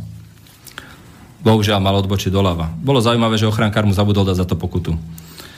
Keď sa vrátime ešte e, k ďalším takým e, veciam o tom, že vlastne, e, jak je možné, že keď má orgán činný v trestnom konaní povinnosť zisťovať dôkazy, alebo lepšie pána, keď nerozumie dôkazom, nevie čítať lekárskú správu a podobne. Stačí, sa, stačí mu vysvetlenie, treba napríklad nejakého bakalára, pána Šimu, ktorý v podstate není ani znalec, dokonca nemá ukončené vysokoškolské vzdelanie druhého stupňa, aby mohol byť lekár, chýbajú mu atestácia kredity na to, aby mohol sa vyjadrovať takýmto spôsobom, tak takéto vyjadrenie tohto človeka bolo dostačujúce na to. Asi nie, lebo jasne zákon ukladá, musí byť prizvaný znalec z odboru a musí byť zapísaný v zozname ministerstva vnútra ako znalec. To znamená, že v mojom prípade zase konal niekto nezákonne a teda uspokojil sa s nejakým jednoduchým výkladom, ktorý mohol dostať aj na železničnej stanici, mu tam nejaký bezdomovec mohol niečo povedať. Alebo takýmto spôsobom všetci vyšetrovateľia fungujú. Naozaj im stačí len to jednoduché vysvetlenie, že v podstate sa o nič nejedná. V podstate sa jedná o dosť veľa vecí. Buď sa jedná voči chráneným osobám, alebo sa jedná, alebo sa jedná o porušovanie ústavných práv, alebo vždycky sa dá, ne, dá nájsť, ale pán že dá nájsť, vždycky je to niečo, čo je dosť vážne. Tí ľudia, keď nedodržujú nejaké zákony, treba, že niekto ide rýchlejšie. Bez problémov policajt vybehne, poruší x, zá, x nariadení, zrazí chodca pomaly na, na prechode, len aby mohol dať 60 eur pokutu za rýchlu jazdu. Myslím, že toto je priťahnuté za vlasy. Ale ten policaj, keď zneužil pravomoc, lebo nemal ísť na červenú a to auto sa dalo dobehnúť úplne aj bez problémov iným spôsobom.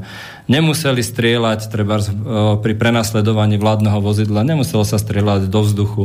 Predsa vo vozidle sa nachádza zariadenie Solitron, s ktorým nebolo problém vylustrovať ešpz vozidla a zistiť cez operačné stredisko, o aké auto sa jedná a prečo ide a jakým spôsobom. A úplne bez problémov to auto ho mohlo sprevádzať až do tej doby, dokým by nezastavilo. Tiež to majú v popise tí e, príslušníci. Ale strelba do vzduchu. Kde dopadli tie projektíly? Nedopadli náhodou do obyvadnej zóny? Nemáme zranenú osobu, možno máme už niekoho mŕtvého za dva týždne, až tu sedia si všimnú, že to tam nejak pachne. Ten policajt nebol oprávnený použiť strelnú zbraň, navyše útok na ňo nebol vedený. E, veľmi radi sa policajti odvolávajú na zákon o policajnom zbore a bla bla bla, aké veci môžu oni robiť. Ale stále ešte máme aj zákony, ktoré jasne hovoria napríklad o zbraniach a strelive môže použiť zbraň. V prípade, že je útok vedený na ňo.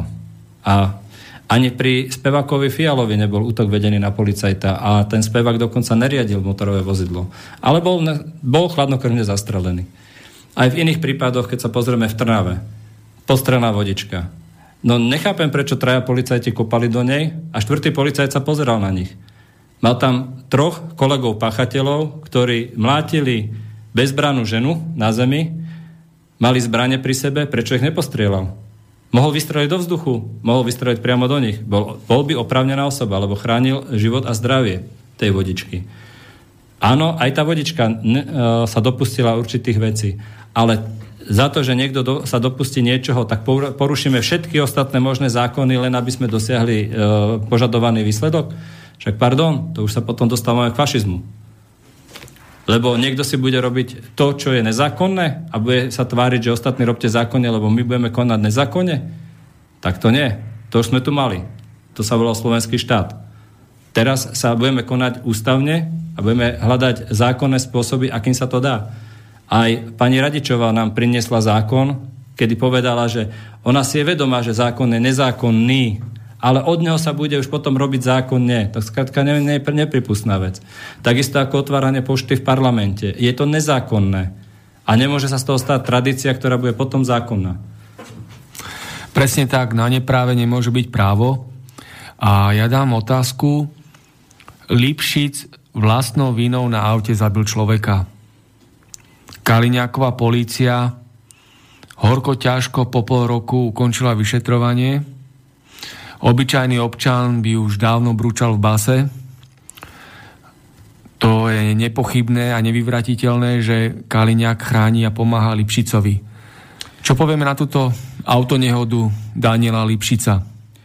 On sám rozprával, ešte to doplním tým, že predtým, keď bol ministrom spravodlivosti aj ministrom vnútra, tak nekompromisne, vehementne, až veľkohubo rozprával a medializoval, že autonehoda, kde je zabitý človek, musí byť uložený nepodmienečný trest pekne do chládku, do basy. Čo k tomu? No, mnoho mnohých známych mi povedalo, karma je zdarma. A tu nás sa to naplnilo taktiež pri pánom Lipšicovi keď si pozrieme ten nešťastný záber, kedy Emila Kalabera zrazil na električkovom páse na prechode, teda úplne mimo cesty, úplne mimo vozovky a v podstate na zariadenie, ktoré slúžilo na ochranu toho chodca, keď to tak zoberieme, ten, tá zebra, tak to bolo až s desom, keď si človek pozrel, jak ďaleko odletelo jeho telo. Pána Kalabera e, som nepoznal úplne osobne, ale e, mal som tu čest, keď nám nosil dresy a, a rôznu športovú výstroj, ktorú už nepo, nepotrebovali športovci a podobne.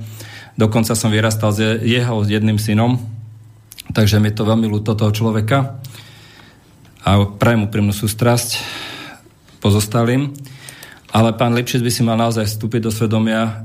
Je fajn, že sa vymanil z toho kruhu, aby mohol byť trestne stíhaný, ale taktiež treba si e, verejne priznať chybu, že teda spôsobil to naozaj z, nedbanlivosti a z hrubého porušenia cestnej premávky. Lebo toto sa nemalo stať. Toto bolo vyslovene veľmi vážne porušenie.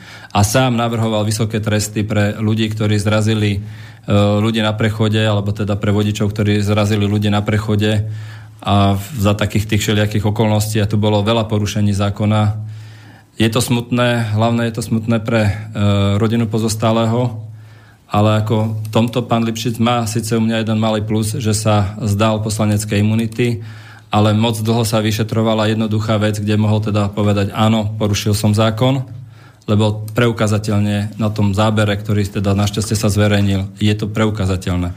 A nemusel špekulovať a nemusel ohovárať pána Kalabera, že išiel z viechy. Ak sa pozrieme, tá viecha je na opačnej strane. Keď, tak by išiel k nej. Nie z nej.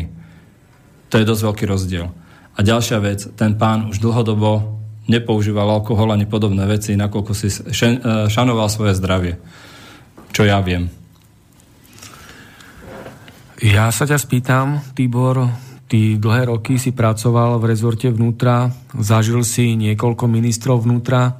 Áno, áno, zažil Vieš urobiť aj taký audit týchto ministrov z pohľadu svojho, ako dlhodobého zamestnanca a aj z tých pomerov, aké tam boli v rezorte vnútra za jednotlivých ministrov, ktorý e, z tých ministrov si vážil Ústavu Slovenskej republiky a príslušné právne predpisy, ktorý naopak e, dennodenne pošliapaval Ústavu Slovenskej republiky a príslušné zákony. Nech sa páči. No, nastúpil som za prvej vlády pána Palka, a bolo mi, bol som veľmi milo prekvapený, že ten pán naozaj sa snažil teda ministerstvo vnútra uh, zo začiatku viesť správne. Uh, bola aj nástenka hamby, kde boli teda príslušníci, ktorí porušili nejakým spôsobom nariadenia podobné veci alebo zákon. V druhej vláde sa to trošku zhoršilo. Zjavne bolo vidieť, že niečo nebolo v poriadku. Začali rôzne kšefty a podobné veci, začali ututlávačky či to bolo o, kaus SDKU a podobných, podobných vecí. Potom došiel pán Kaliňák. No to bolo dezahrúza. Um, vystupoval takým bohemským životom, ako keby všetko vedel, všade bol. Ako milo sa, na, milo sa tváril, dobre sa na neho pozeralo pre obyčajného občana, ale pre zamestnancov to bolo katastrofa lebo jeho výroky niektoré boli také, že uh, išlo sa za hranicu v podstate uh, legálnosti niektorých vecí a naozaj sa museli ťažko uh, riešiť veci. Je pravda, že sa mu podarilo celkom dobre spraviť uh, hranicu s Ukrajinou, no ale to tiež bolo za všelijaké uh, čierne kšefty a podobné veci, za predražené tendre, nákupy a podobné veci.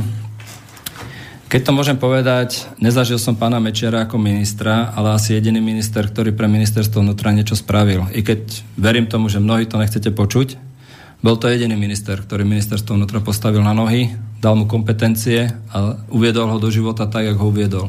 Všetci ostatní ministri vnútra viac menej žili na jeho sláve a pomaličky ministerstvo vnútra rozkladajú. Za pána Lipšica to už bola v podstate už tam nebolo čo, alebo nedá sa čo brať. Už sa dá bradenie od, od občanov, preto dochádzajú v zmene uh, kodexov trestných a podobne, aby sa v podstate a rýchle vyšetrovanie.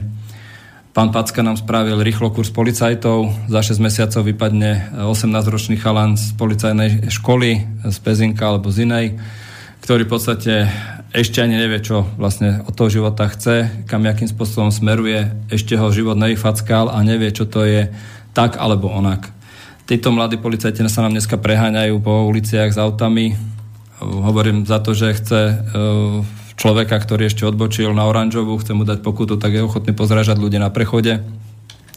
Po prípade neznesú sklamania zo života, z lásky, strieľajú sa do hlavy alebo podobne, alebo nedaj Bože, e, zavraždia svoju blízku osobu alebo milovanú osobu, keď to tak zoberieme, keď to bolo tesne pred svadbou. Čiže tu je vidieť naozaj zlyhanie jak e, v podstate firmy alebo služobného úradu, tak aj zlyhanie psychologov. Ale tí psychológovia zase patria služobnému úradu. Ale prečo tí ľudia tam musia byť? No, oni potrebujú ľudí, ktorí slepo budú vykonávať rozkazy, ktoré sú amorálne, ktoré sú v, rozkla- e, v rozpore so zákonom a im stačí, že im povedal niekto, že takto to má byť. V mojom prípade, keď ma 22.10. dvaja policajti prišli vyhodiť z práce, tak jediná starosť toho policajta bola, či mám pri sebe strelnú zbraň. Lebo on sa bojí o svoj život. Pardon, pán policajt, vy sa o čo bojíte? Však by ste sa zaviazali, že s nasadením vlastného života. Takisto bol som prekvapený, keď uh, došli tiež príslušníci policajného zboru. Uh, jednalo sa o zase preloženie z jednej smeny na druhú, kedy zákon 315 ukladá, že uh, na zača- 3 dní pred začiatkom mesiaca mám mať dosť presný rozpis, kde slúžim, na ktorej smene tak toto som neobdržal, obdržal som to 3 dní po mesiaci, alebo po začiatku mesiaca. Takže keď som nerešpektoval, alebo teda to, čo mi bolo povedané, že mám ísť na tú smenu, tak som došiel na svoju pôvodnú smenu, lebo v zmysle zákona tých nariadení ostatných máme toto. Tiež došli dvaja policajti.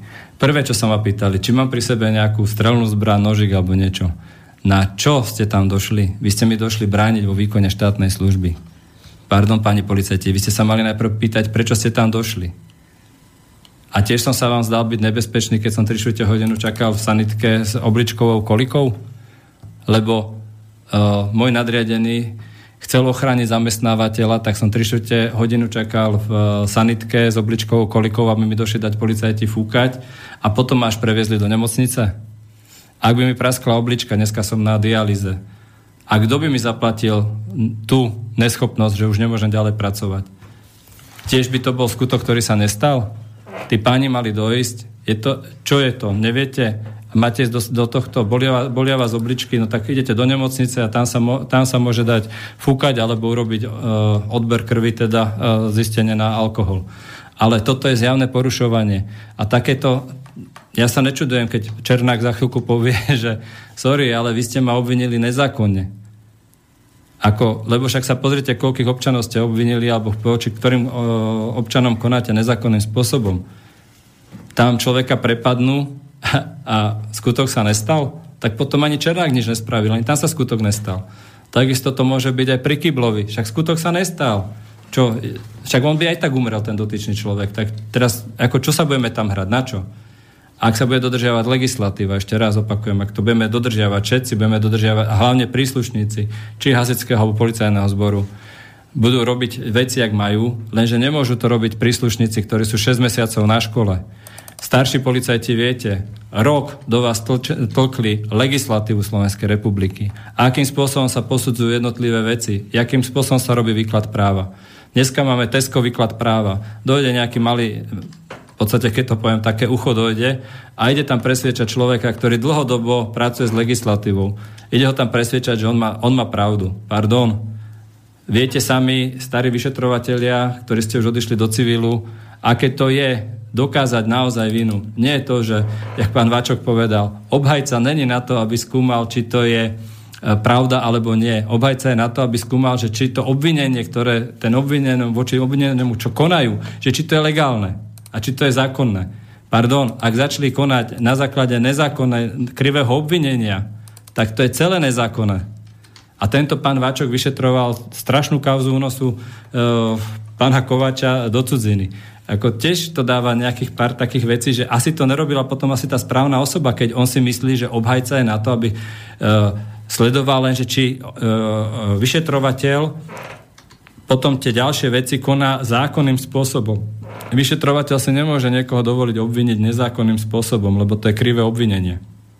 A minimálne ohováranie.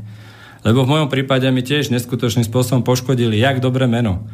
O to meno Tibor ani nejde, ale o to meno Belají. Lebo to meno nosilo mnoho ľudí. Dokonca môj starý otec pracoval, tedy to bol ešte krajský úrad na Pribinovej 2. Takže moja, moje korene siahajú veľmi ďaleko aj na ministerstve vnútra. Bol som milo prekvapený, koľko známych ešte z môjho bývalého života mi sú ochotní pomáhať, ale boja sa persekúcií, ktoré sú tam. Keď ministerstvo vnútra sa začalo takto správať, ak sa správalo a pán Blaha chodil za pánom Kaliňákom a pán Nejedli bol za pánom Kaliňákom a dohovorali sa na to, jak tomu Belajovi, poska- Belajovi poskáču po prstoch. Pardon, ja som občan, mám občianské práva a budem si ich uplatňovať. Či sa vám to nelúbi alebo ľúbi, bude to tak. A to, že ste ma krivo obvinili, to, že ste urobili, že robíte poistný podvod, nie je problém. Alianc v Bratislave alebo na Slovensku Alianc je jedna vec ale tá centrála je v Rakúsku. Mne to nerobí problém ísť do Rakúska a porozprávať sa priamo s akcionármi Aliancu, čo ste vlastne vymysleli na nich. Lebo Alianc nebude musieť platiť ani nič z toho. Bohužiaľ, jediná poisťovňa, ktorá zase nič nezaplatí, je komunálna poisťovňa, lebo tam je poistené MHD. A vy ako ministerstvo vnútra, že napomáhate trestnému činu poistnému podvodu, to má taktiež svoje e, čaro. A taktiež nerobí mi to problém zabehnúť si aj treba do Rakúska na ministerstvo vnútra a možno, že požiadam aj o ochranu pred týmto štátom. Myslím, že to bude dosť veľká hamba Slovenskej republiky, keď do, bude musieť dojsť občan do iného štátu a požiadať ochranu pred vlastným štátom. Lebo štát koná nezákonne. Tu si mnoho tých príslušníkov neuvedomilo, že ja ako štátny zamestnanec považujem, poberám nejakú ochranu a nejakú vážnosť. Ale ja nelen ako štátny zamestnanec, ja ju poberám aj ako občan Slovenskej republiky. A keďže je už preukázateľné, ako na súde, e, na súde sa podarilo preukázať, že sú vyfuba, vyfu, vyfabulované dôkazy, kedy MHD pred, predložilo ako dôkaz e, graf prejazdu autobusu cez kryžovatku, kde iné číslo vodiča. Nie číslo vodiča, ktorý tam sedel. Keď zdesený e, pracovník MHD hľadal ten správny graf, tak ukázal ten istý graf s iným číslom auta, s iným číslom vodiča, s iným dátumom. Ale ten istý graf. To znamená, že daná vec majú, je pripravená. Navyše ukázali len prejazd rýchlosti. Ten graf dokáže, jak som zistil od iného dispečera, ktorý tieto veci robil, je tam niekoľko grafov. Mal tam byť aj jak je stlačený plynový pedál, alebo či je stlačený brzdový pedál pri tej rýchlosti. Navyše je tam veľmi zaujímavá vec. V čase 16 e, hodín 10 minút 59 sekúnd šoferoval jeden e, vodič, v čase 16 hodín 11 minút 00 sekundy šoferoval druhý vodič. Problém je len v tom, že autobus tedy dosahoval rýchlo 48 km za hodinu. Toto sú veľmi vážne chyby, kedy e, treba z prokuratúra alebo aj vyšetrovateľia si nekonali tie povinnosti tak, jak majú. Alebo konali si tie povinnosti, ale z príkazu nadriadeného. To znamená, poďme zachrániť MHDčku, aby nemusela platiť. Aby tí akcionári mesta nemuseli zaplatiť 800 tisíc, tak poďme utopiť nejakého obyčajného chudáka. Pardon, to, že mám, aké vzdelanie mám, také mám. V fyzike sa vyznám, dokonca ma baví. Takže viem si pre, prepočítať rôzne veci a viem si aj dať do, dokopy, akým spôsobom to bolo. Dneska už vieme napríklad, že celý ten posudok je vyfabulovaný. Lebo sám súdny znalec pri výsluchu povedal, že on nevie v ktorú sekundu, ale v jednu sekundu autobus dosiahol rýchlosť 28 km za hodinu. Je veľmi zaujímavé, že maximálna rýchlosť zaznamenaná na zaznamovom zariadení je 17 km za hodinu. tarifikácia rýchlosti, alebo lepšie povedané pokok, meranie, po jakej časovej osety to išlo, je po sekundách. To znamená, že pán znalec povedal, že na začiatku jednej sekundy autobus mal nejakú rýchlosť, ktorá je zaznamenaná a potom zvýšil na rýchlosť 28 km za hodinu a vrátil sa naspäť. To znamená, za pol sekundy zrýchlil napríklad zo 17 na 28, čiže o 11 km a vrátil sa naspäť. Pardon, a kde je reakčný čas e, vodiča na brzdu? Kde je reakčný čas vozidla na to, čo spraví vodič? Ak aj toto započítame, tak reakčný čas e, vozidla na to, čo spraví vodič, je 0,6 sekundy. To znamená, za 40 sekundy autobus zrýchlil aj spomalil. Ja sa pýtam, pán znalec, ste odborník v fundovaní, e, všetci vás tu majú radi, všetci sa voči vám boja ísť. E, to mal čo, raketový motor ten autobus? Alebo, mal, alebo zastavil o, o nejakú betónovú stenu, lebo to sa nedá. Fyzikálne sa to nedá. A navyše sám ste vypovedali, že neviete, ktorú sekundu. Takže ak to bolo v prvú sekundu, tak autobus zrýchlil z 0 na 28 km za hodinu behom teda 2 desatín sekúnd a vrátilo sa to naspäť na 3 km za hodinu, ktoré sú zaznamenané. Takže, pán Korbel, držím palce, jak to tu budete vysvetľovať. Ale možno, že sa vrátime aj k takej veľmi zaujímavej veci, kedy ste robili znalecký posudok pre, pana, e, pre Allianz na pána Harabina. Kedy ste povedali, že e, tak, jak je opísaná dopravná nehoda, poškodenie vozidla nemohlo byť. Na základe vášho znaleckého posudku iný pán znalec vypracoval, myslím, že bol aj váš zamestnancom v Slovdekre, vypracoval znalecký posudok priebehu dopravnej nehody tá skončila tak, že sa označil ten posudok za nepravdivý a znalec bol vyškrknutý z e, odboru e, znalectva. Náhodou nemali ste byť vyškrknutí aj vy? Lebo už vašim posudkom bolo to nepravdivé. Takže bolo zaujímavé, že Ústav súdneho inžinierstva vypracoval posudok, ktorý bol úplne o niečom inom. Aj poškodenie vozidla zodpovedalo tomu, ako bol priebeh dopravnej nehody, ktorý, sa, ktorý opísal pán Harabin. Tu je strašne veľa vecí, ktoré sú zaujímavé, že uh, Orgány činné v trestnom konaní sú povinné získavať dôkazy pre aj proti. V tomto prípade získavajú len pre jednu stranu. Pardon, poďte získavať aj pre moju stranu. Alebo čo sa bojíte za to, že by vás pán Kaliňák pohnal, lebo má akcie aj v MHDčke? Alebo nejaký iný jeho stranický e, súkmeňovec by v podstate musel zaplatiť? Ale to je jeho chyba. Mal si zaplatiť vodiča, ktorý na to je. E, vodič MHD v Rakúsku zarába od 2,5 tisíca do 3700 eur. Za, za aké e, peniaze jazdia títo vodiči v Bratislave? Chýba im 200 vodičov do MHD. 20 liniek nevedia vypraviť denne, čo im chýbajú ľudia. A križujú to všelijak, jak sa len dá. Koľkokrát jazdia možno ľudia, ktorí nemajú vodické oprávnenie na danú e, skupinu. A takisto je to pochybné, lebo ešte nevidel som kartu vodiča autobusu, že či bol vlastne spôsobila osoba. A bolo veľmi zaujímavé, že vodič autobusu v krátkej dobe na to skončil v base. Za trestný čin. To taktiež ne, o niečom vypoveda. Čiže zistilo MHD, že ani od neho nič nemôžu zobrať od toho vodiča, tak preto, obvinia, preto obviníme hasiča. Takže toto je naozaj, štát si dovolil strašne veľa. Nielen na svojho občana, ale na svojho zamestnanca.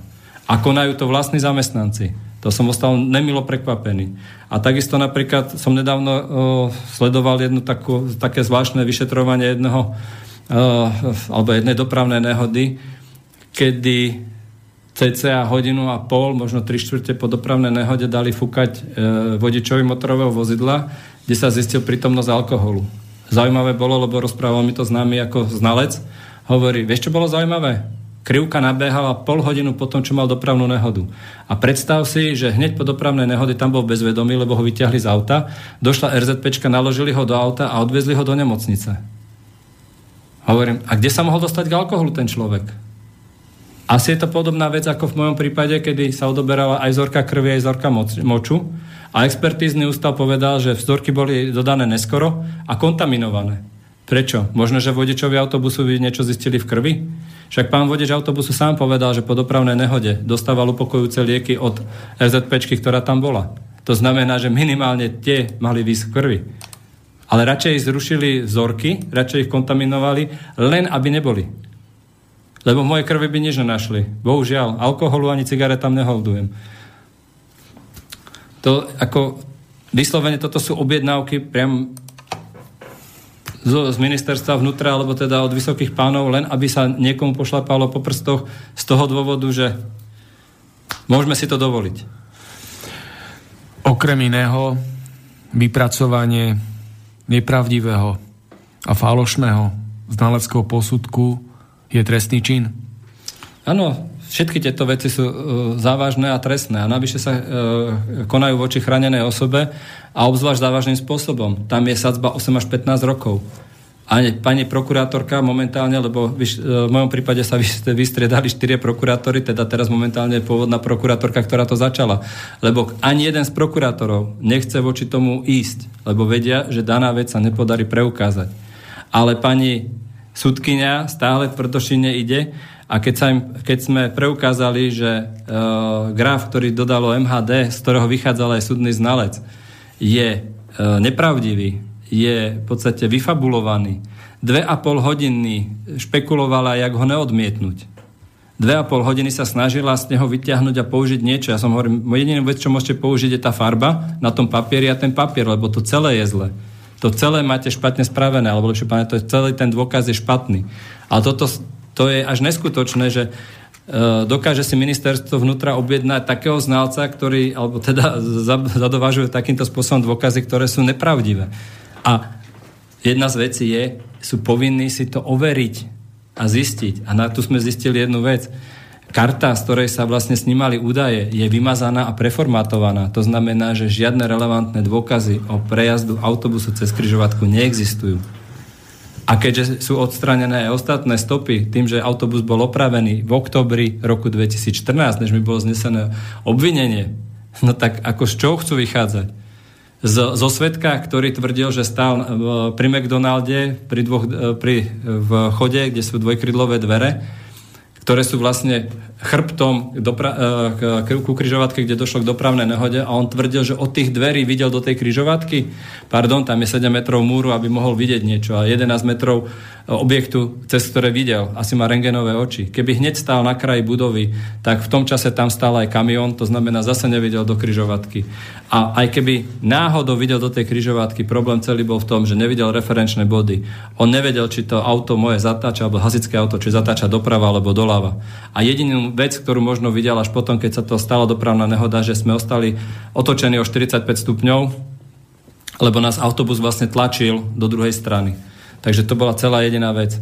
Ináč, keď sa vrátime, tak asi e, najlepšie fungovanie, ktoré ja som zažil naozaj na ministerstve, kedy sa ešte niečo riešilo a naozaj to fungovalo, bolo za pána e, Palka, kedy v tom, prvom voleb, no, v tom prvom období, kedy bol tie prvé dva roky, naozaj tvrdo išiel práve proti takýmto nečestným policajtom, kedy veľmi tvrdo išiel aj proti takýmto hasičom, ktorí v podstate fungovali akože tak povedzme na heslo v tom hasickom zbore a boli tam len zamestnaní.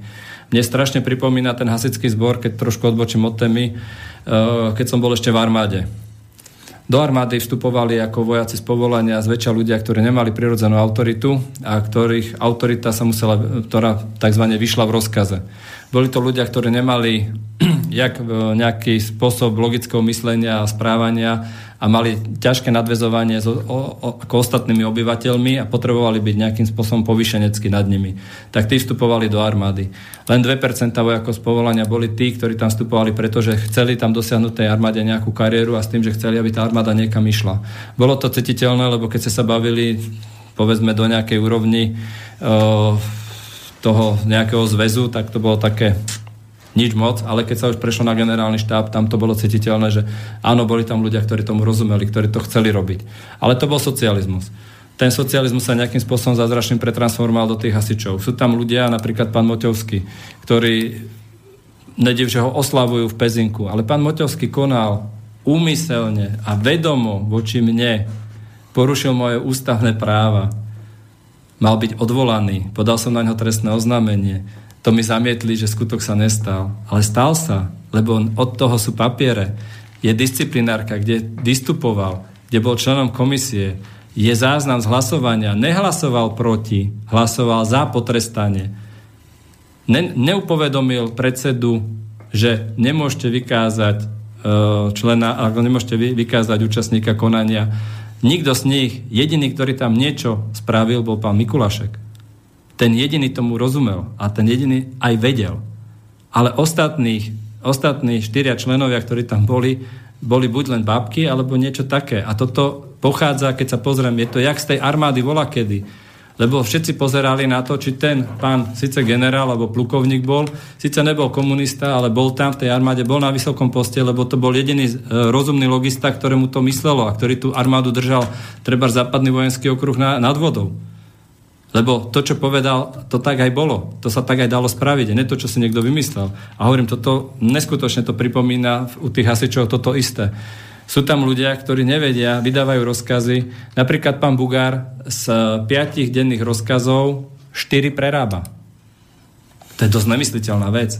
Aby za pracovný týždeň, keď tam má celú osadku v podstate, dokáže vyprodukovať 5 rozkazov, ktoré následne opraví. Lepšie pána 4 z nich opraví. Tak potom asi nevie, čo vykázal, alebo akým spôsobom s kým robil. To hovorí o tom, že odborne nespôsobili alebo ak je odborne spôsobili, robí to zámerne. Zámerne v tom prípade vyrába chyby, lebo v tom prípade sú špatne vydané cestiaky, sú špatne zabezpečení ľudia, sú rôzne e, veci, ktoré ohrozujú dokonca obyvateľov. Takže potrebujeme človeka, ktorý to nevie, tak potom radšej zaplaťme si človeka, ktorý vie. Napríklad pokiaľ bol pán Mikulašek e, veliteľom Hasického záchranného útvaru mesta Bratislavy tu v Bratislave, ak som pozeral, tak som pozeral, no možno za mesiac jeden, dva rozkazy, oprava. Ale vydávala aj opatrenia, ktoré boli k nejaké, e, v podstate k zákonu 315 alebo k iným nariadeniam, ktoré došli od pána ministra a tie sedeli, tie sa dali uplatniť v praxi. Pokiaľ on bol veliteľom, aj fungovali. Ale došiel iný veliteľ a zrazu prestali fungovať. Lebo on si ich ani dokonca nedokázal prečítať. Aj pán Bugár, voči ktorému som tiež podal nejaké veci, tak aj stiažnosť, e, zaraďoval ma na spojovaciu službu, ktorá je nepretržitá 24-hodinová. Umyselne povedal, aby ma tam dávali, pritom moje zaradenie bolo vodič strojník. Čiže nemal som vykonávať túto vec. Moje pracovné zaradenie bolo úplne iné. Nevadí, dobre. Dajme tomu, že treba túto funkciu robiť. Bez problémov budem robiť ale po 4 hodinách mám nárok na polhodinovú prestávku. A tuto mi nezabezpečil.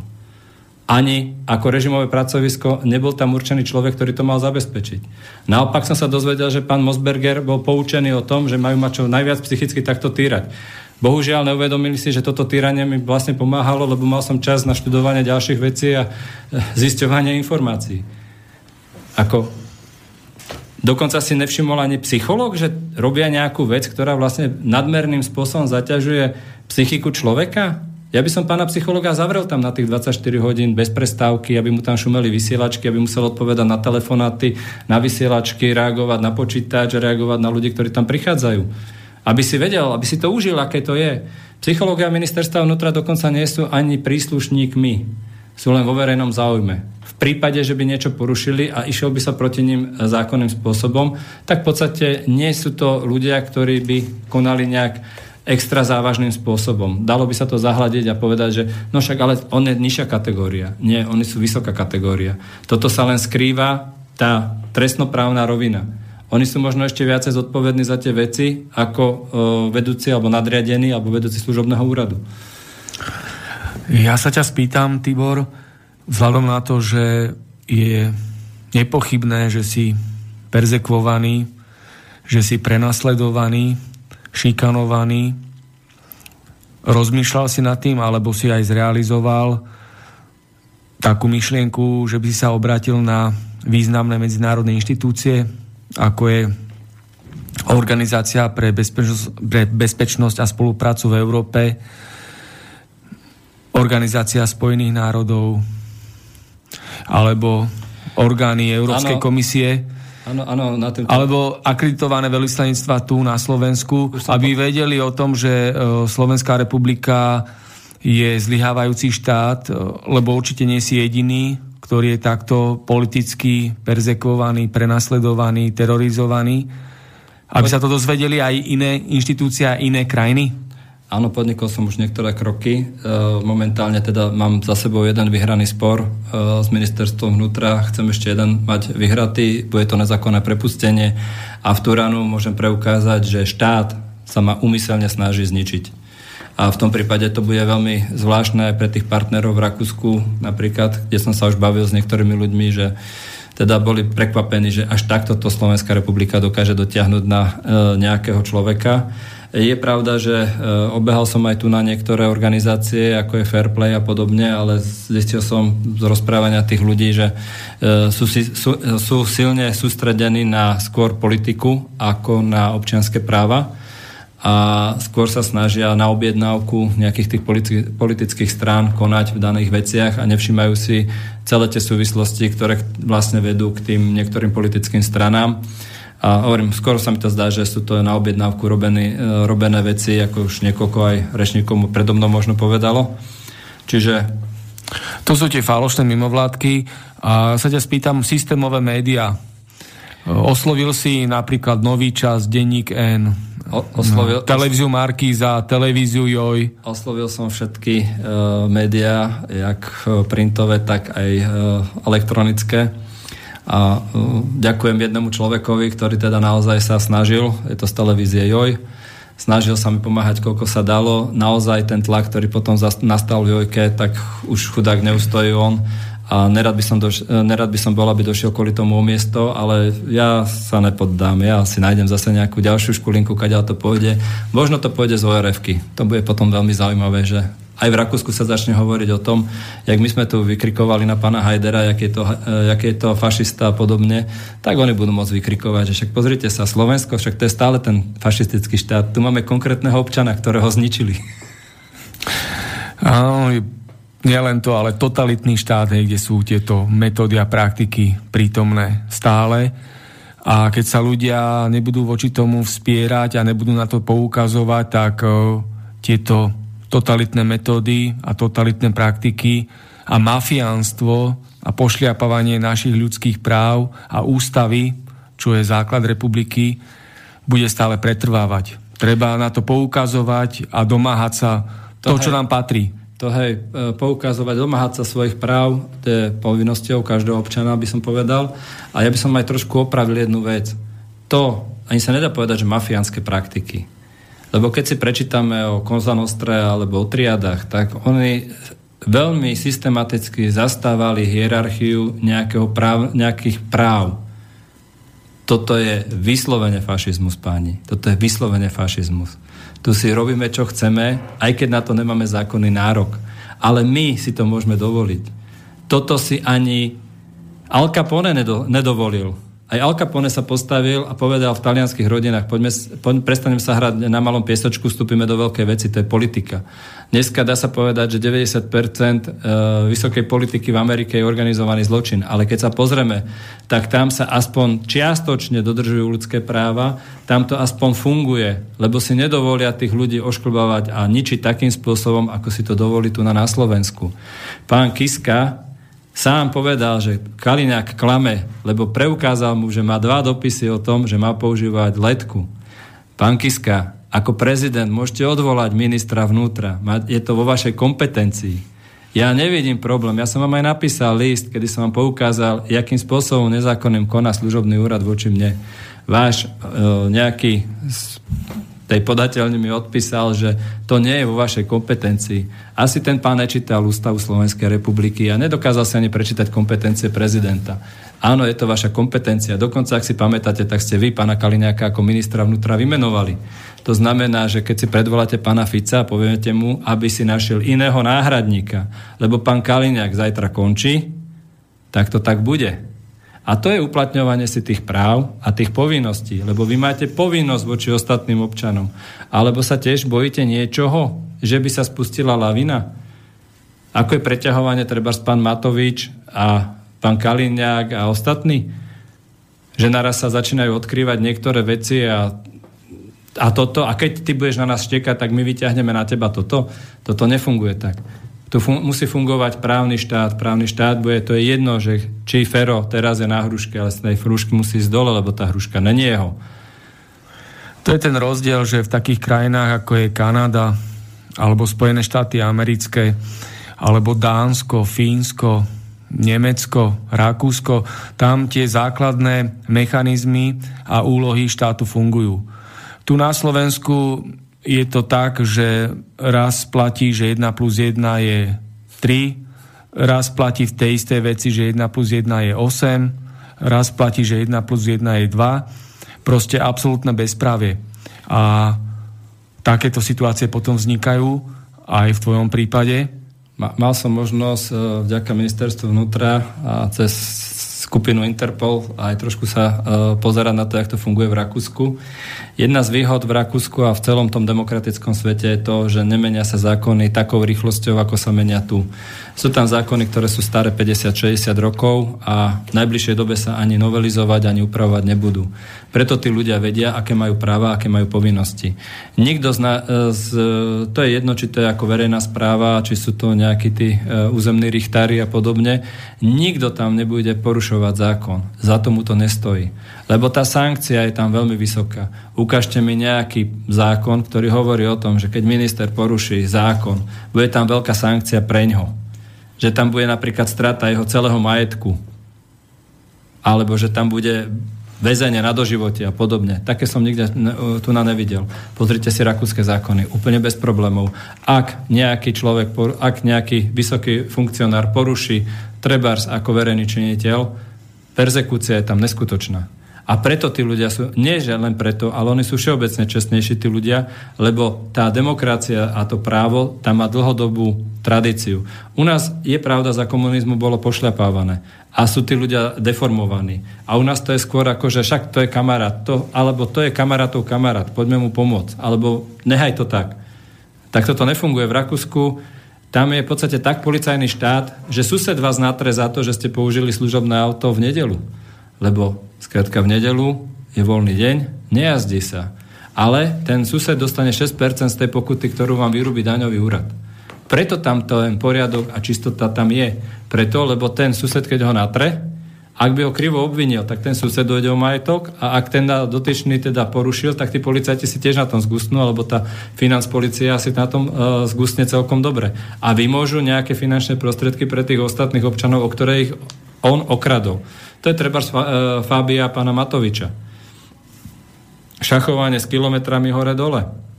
Pardon, čo tam neviete vysvetliť? Auto muselo prechádzať STKčkou. Máte kilometre, jak sa jazdilo. Ak bol stočený tachometer na STKčke, to je jasné. Veľkú úlohu v tom zohráva kultúra myslenia v tej ktorej krajine Napríklad tá situácia, ktorá sa stala na Slovensku, keby sa stala v týchto krajinách, o ktorých rozprávame, Rakúsko, Švédsko, Fínsko, Norsko, Kanada a tak ďalej, vo veci Procházku. Keď ho Švécová, Bajanková Žitňanská právoplatne nominovali do Luxemburgu na súdny dvor, že je bezúhonný, odborne zdatný, spolahlivý, morálne čistý a tak ďalej a tak ďalej a došla ľadová studená sprcha, keď ho zamietli v Štrásburgu, respektíve v Luxemburgu. A nič. V inej krajine by ministerka spravodlivosti, šéfka súdnej rady a predsednička Najvyššieho súdu v rámci tej kultúry, o ktorej rozprávame, zložili funkcie za medzinárodnú blamáž, za medzinárodný škandál a u nás nič.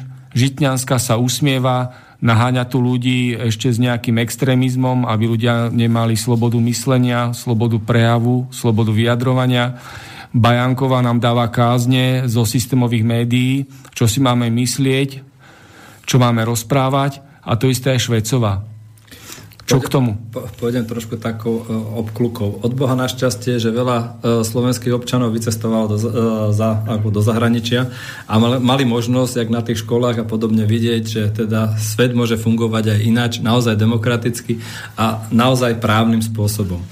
Takže, my sme dosť malá krajina, jedna z nejakých 5 miliónov 700 tisíc, takže tu sa vie o všetkom. A keďže našťastie tí ľudia sú vonku, takže aj tom zahraničí není problém, aby si zavolali dvoch, troch ľudia a spýtali sa na to dotyčného človeka, že čo to je zač.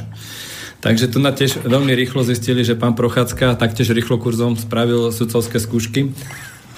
Tak, e, takisto si pozreli jeho spôsob, e, keď teda konal aj na e, v, v, tom medzinárodnom súdnom dvore vydával nejaké veci, takže si to veľmi rýchlo pozreli a zistili, že tá, tá úroveň je nízka a keď si pozr... samozrejme, že alebo ne samozrejme, ale je to, je to také, že som bol prekvapený. Môj stric, dlhodobý Rakušák, ovládal všetky hry Václava, Václava Havla, to znamená, že on sa o Slovensko zaujímal.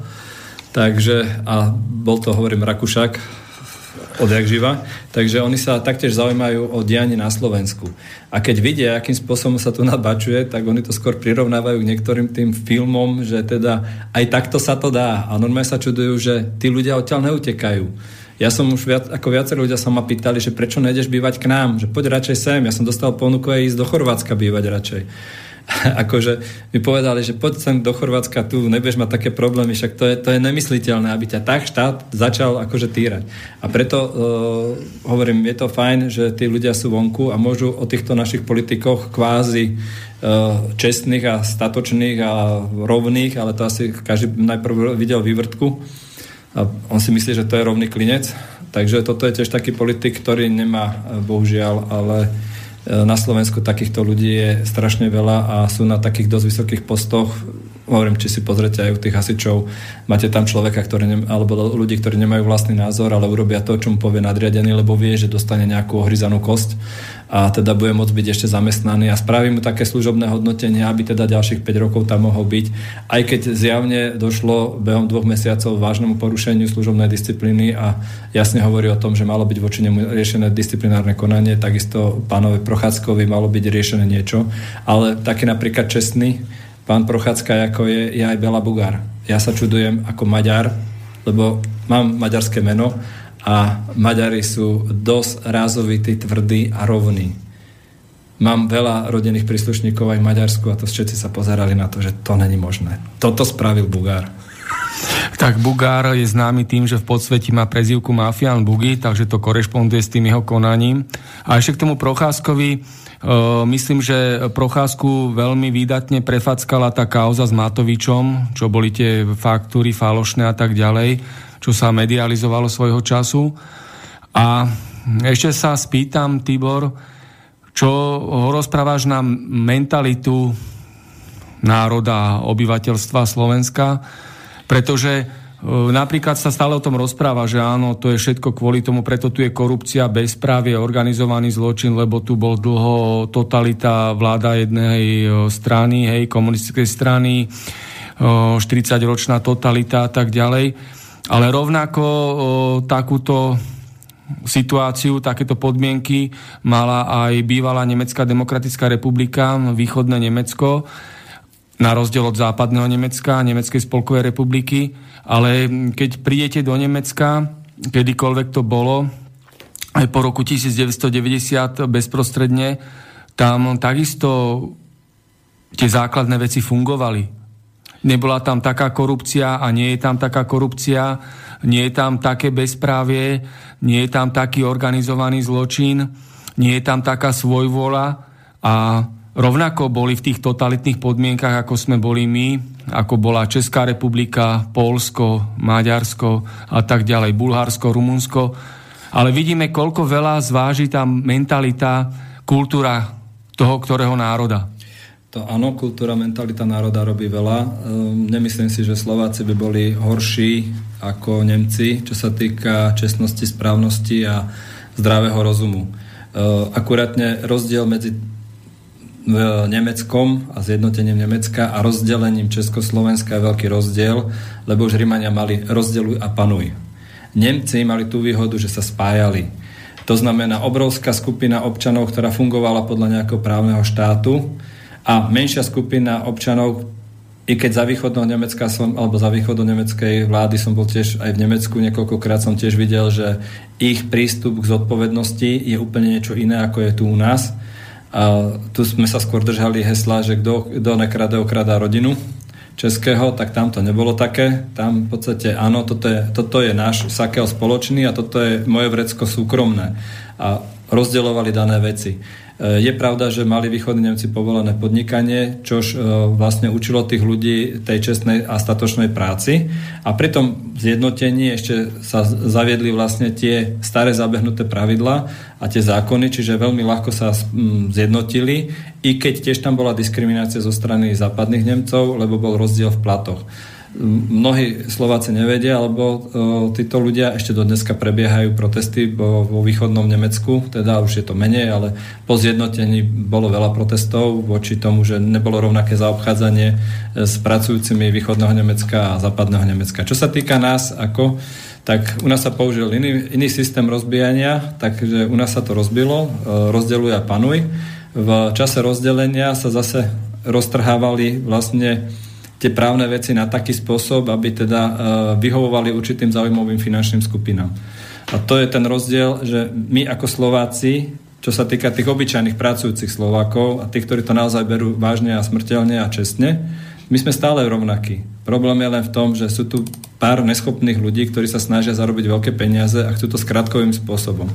A toto asi tak nakoniec keď to zhrneme, e, pokiaľ naozaj e, všetci občania, alebo teda občania, uplatňujte si svoje práva, není to nič zlé, není to nič škodlivé. E, keď vám bude nejaký právnik hovoriť, že daná vec nevyhráte, on vám to hovorí preto, lebo vyhráte a on nezarobí. Ďakujem pekne. Dnešný host Tibor Belaj. Rozprávali sme sa o rezorte vnútra a všetko, čo s tým súvisí. Budeme sa počuť o dva týždne. Pekný štvrtkový večer, všetko dobré zo štúdia Bratislava. Do počutia. Dobrý večer. Táto relácia vznikla za podpory dobrovoľných príspevkov našich poslucháčov.